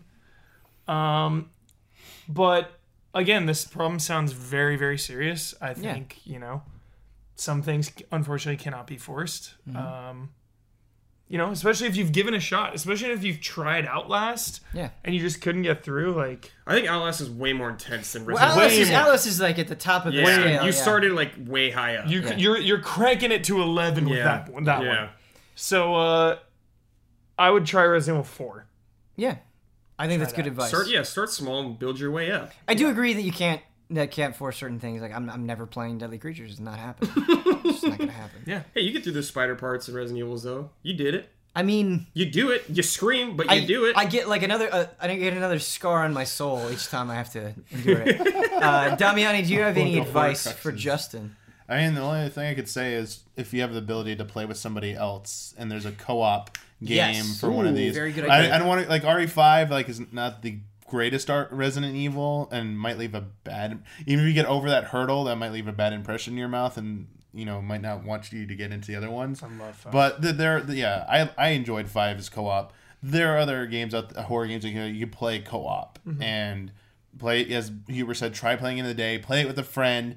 That way, you know there's someone there with you, and if any part gets too intense, they can take over. It- it- that might be a good way to experience something of it. It might not give you, it might not get you over the hump either, because eventually you have to go back and play like Resident Evil. But if you have a friend there, you're the one who would have to be like playing it. Otherwise, you're just watching them play it. So Yeah. try that. That, that I think that's a good baby step towards getting that, and go from there. And if it's that doesn't work, then mm-hmm. yeah, don't Then it's don't not. go anything beyond that. That's Sometimes things good. aren't as bad as you think. Yeah. I'm gonna th- reference back to the old Doug episode Oh, from back in the day, where Doug saw a scary movie and he got freaked out and he tried seeing it multiple times. But in one session he saw it, he was able to go through. it. He like saw the back of his zipper. Faced his fears. He faced his fears. He saw like the back of his zipper on a monster suit. Then he started having a good time and he made it through that. I mean, yeah, totally. Like some people can't move past things, but some can, and it's up to you to find out if you can. can I just say what a wonderful show Doug was? Like Patti Mayonnaise. Patty Man, Roger Klotz. Roger Klotz. Hey, funny. Well, We need more Skeeter. quality Doug. duh. You know, we only uh, answered two questions today for Frame Trap, but we're we're kind of running long already, so I think that's gonna do it. First day on emails. Let's do one more. Whoa! Let's bring the one reins. Let's do one more. All right. Let's okay. Okay. All right. I like it. This train doesn't stop. Nope. All right. Uh, comes from Zach. He says, "Hi, allies. Hey, Hello. Zach. I think it's time for a genre discussion. This one should be fun with the release of Final Fantasy 15. Genres can be tough to define, but I think there is one genre where arguments on definition are both exceedingly common and downright ferocious. I am, of course, talking about the RPG. Ah, yes. Uh, I thought Ben's podcast would be the perfect place to talk about this. We live in a time where most games have what we call RPG elements. We have a whole slew of RPG subgenres Japanese role playing games, Western role playing games, computer role playing games, action RPGs, etc. Where does the line between RPG and another genre begin? Where does one draw the lines between the different RPG subgenres? These are the questions I propose to the panel, knowing that a consensus will never be reached. Yep. Respect. I've given up on genres. Yeah. Video games are video games to me. Mm-hmm. They all offer something different, and that's Yeah. So a lot of people we get we get messages and a lot of people are like, I like, you know, shooters or I mm-hmm. like RPGs. And they, they kind of, you know, they're curating their own tastes. And I get that. Mm-hmm. And I get that there are people out there that aren't 24 7 video games like we are. Mm-hmm. But I used to be that way too, where I would only play certain genres. And once I let that go, I just like whatever it is, you know, uh, it was so much healthier for me. And w- very rarely, I think, when I'm playing the game, it, do am I constantly thinking about genre or Yeah, what I no. expect from that genre. So I, I do feel like we're we're making a cop out here, but that is the genre comes how I feel. second to me. I Yeah. see the game, Right. whatever it is. If I'm interested or not, cool. Yep.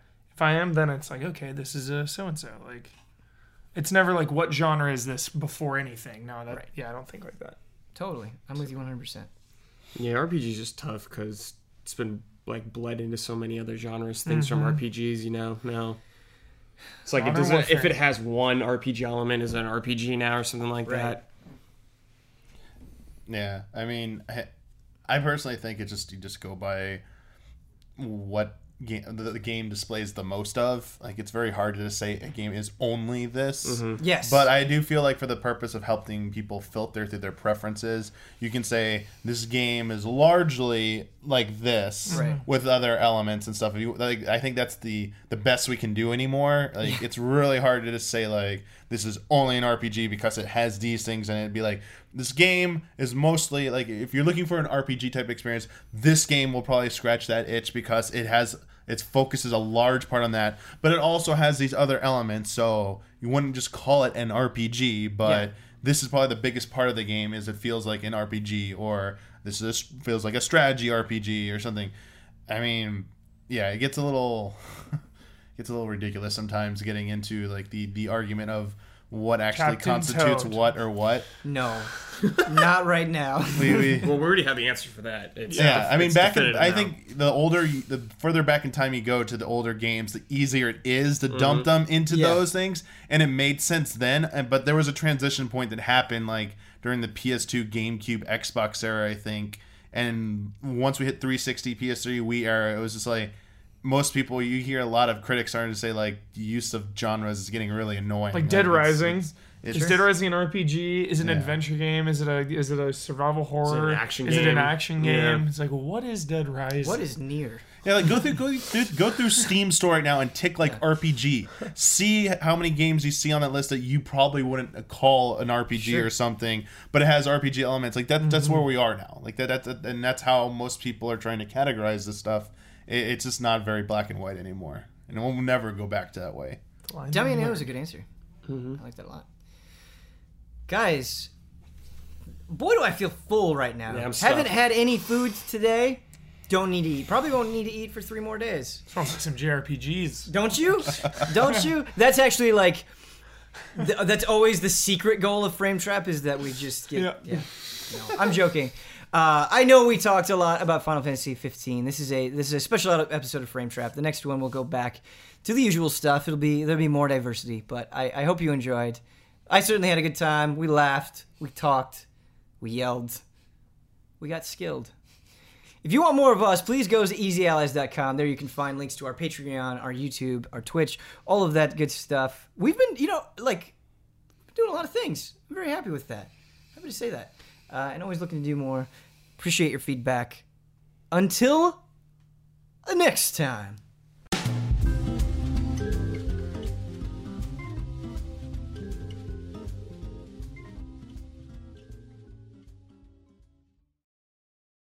PlayStation Experience access provided by Sony.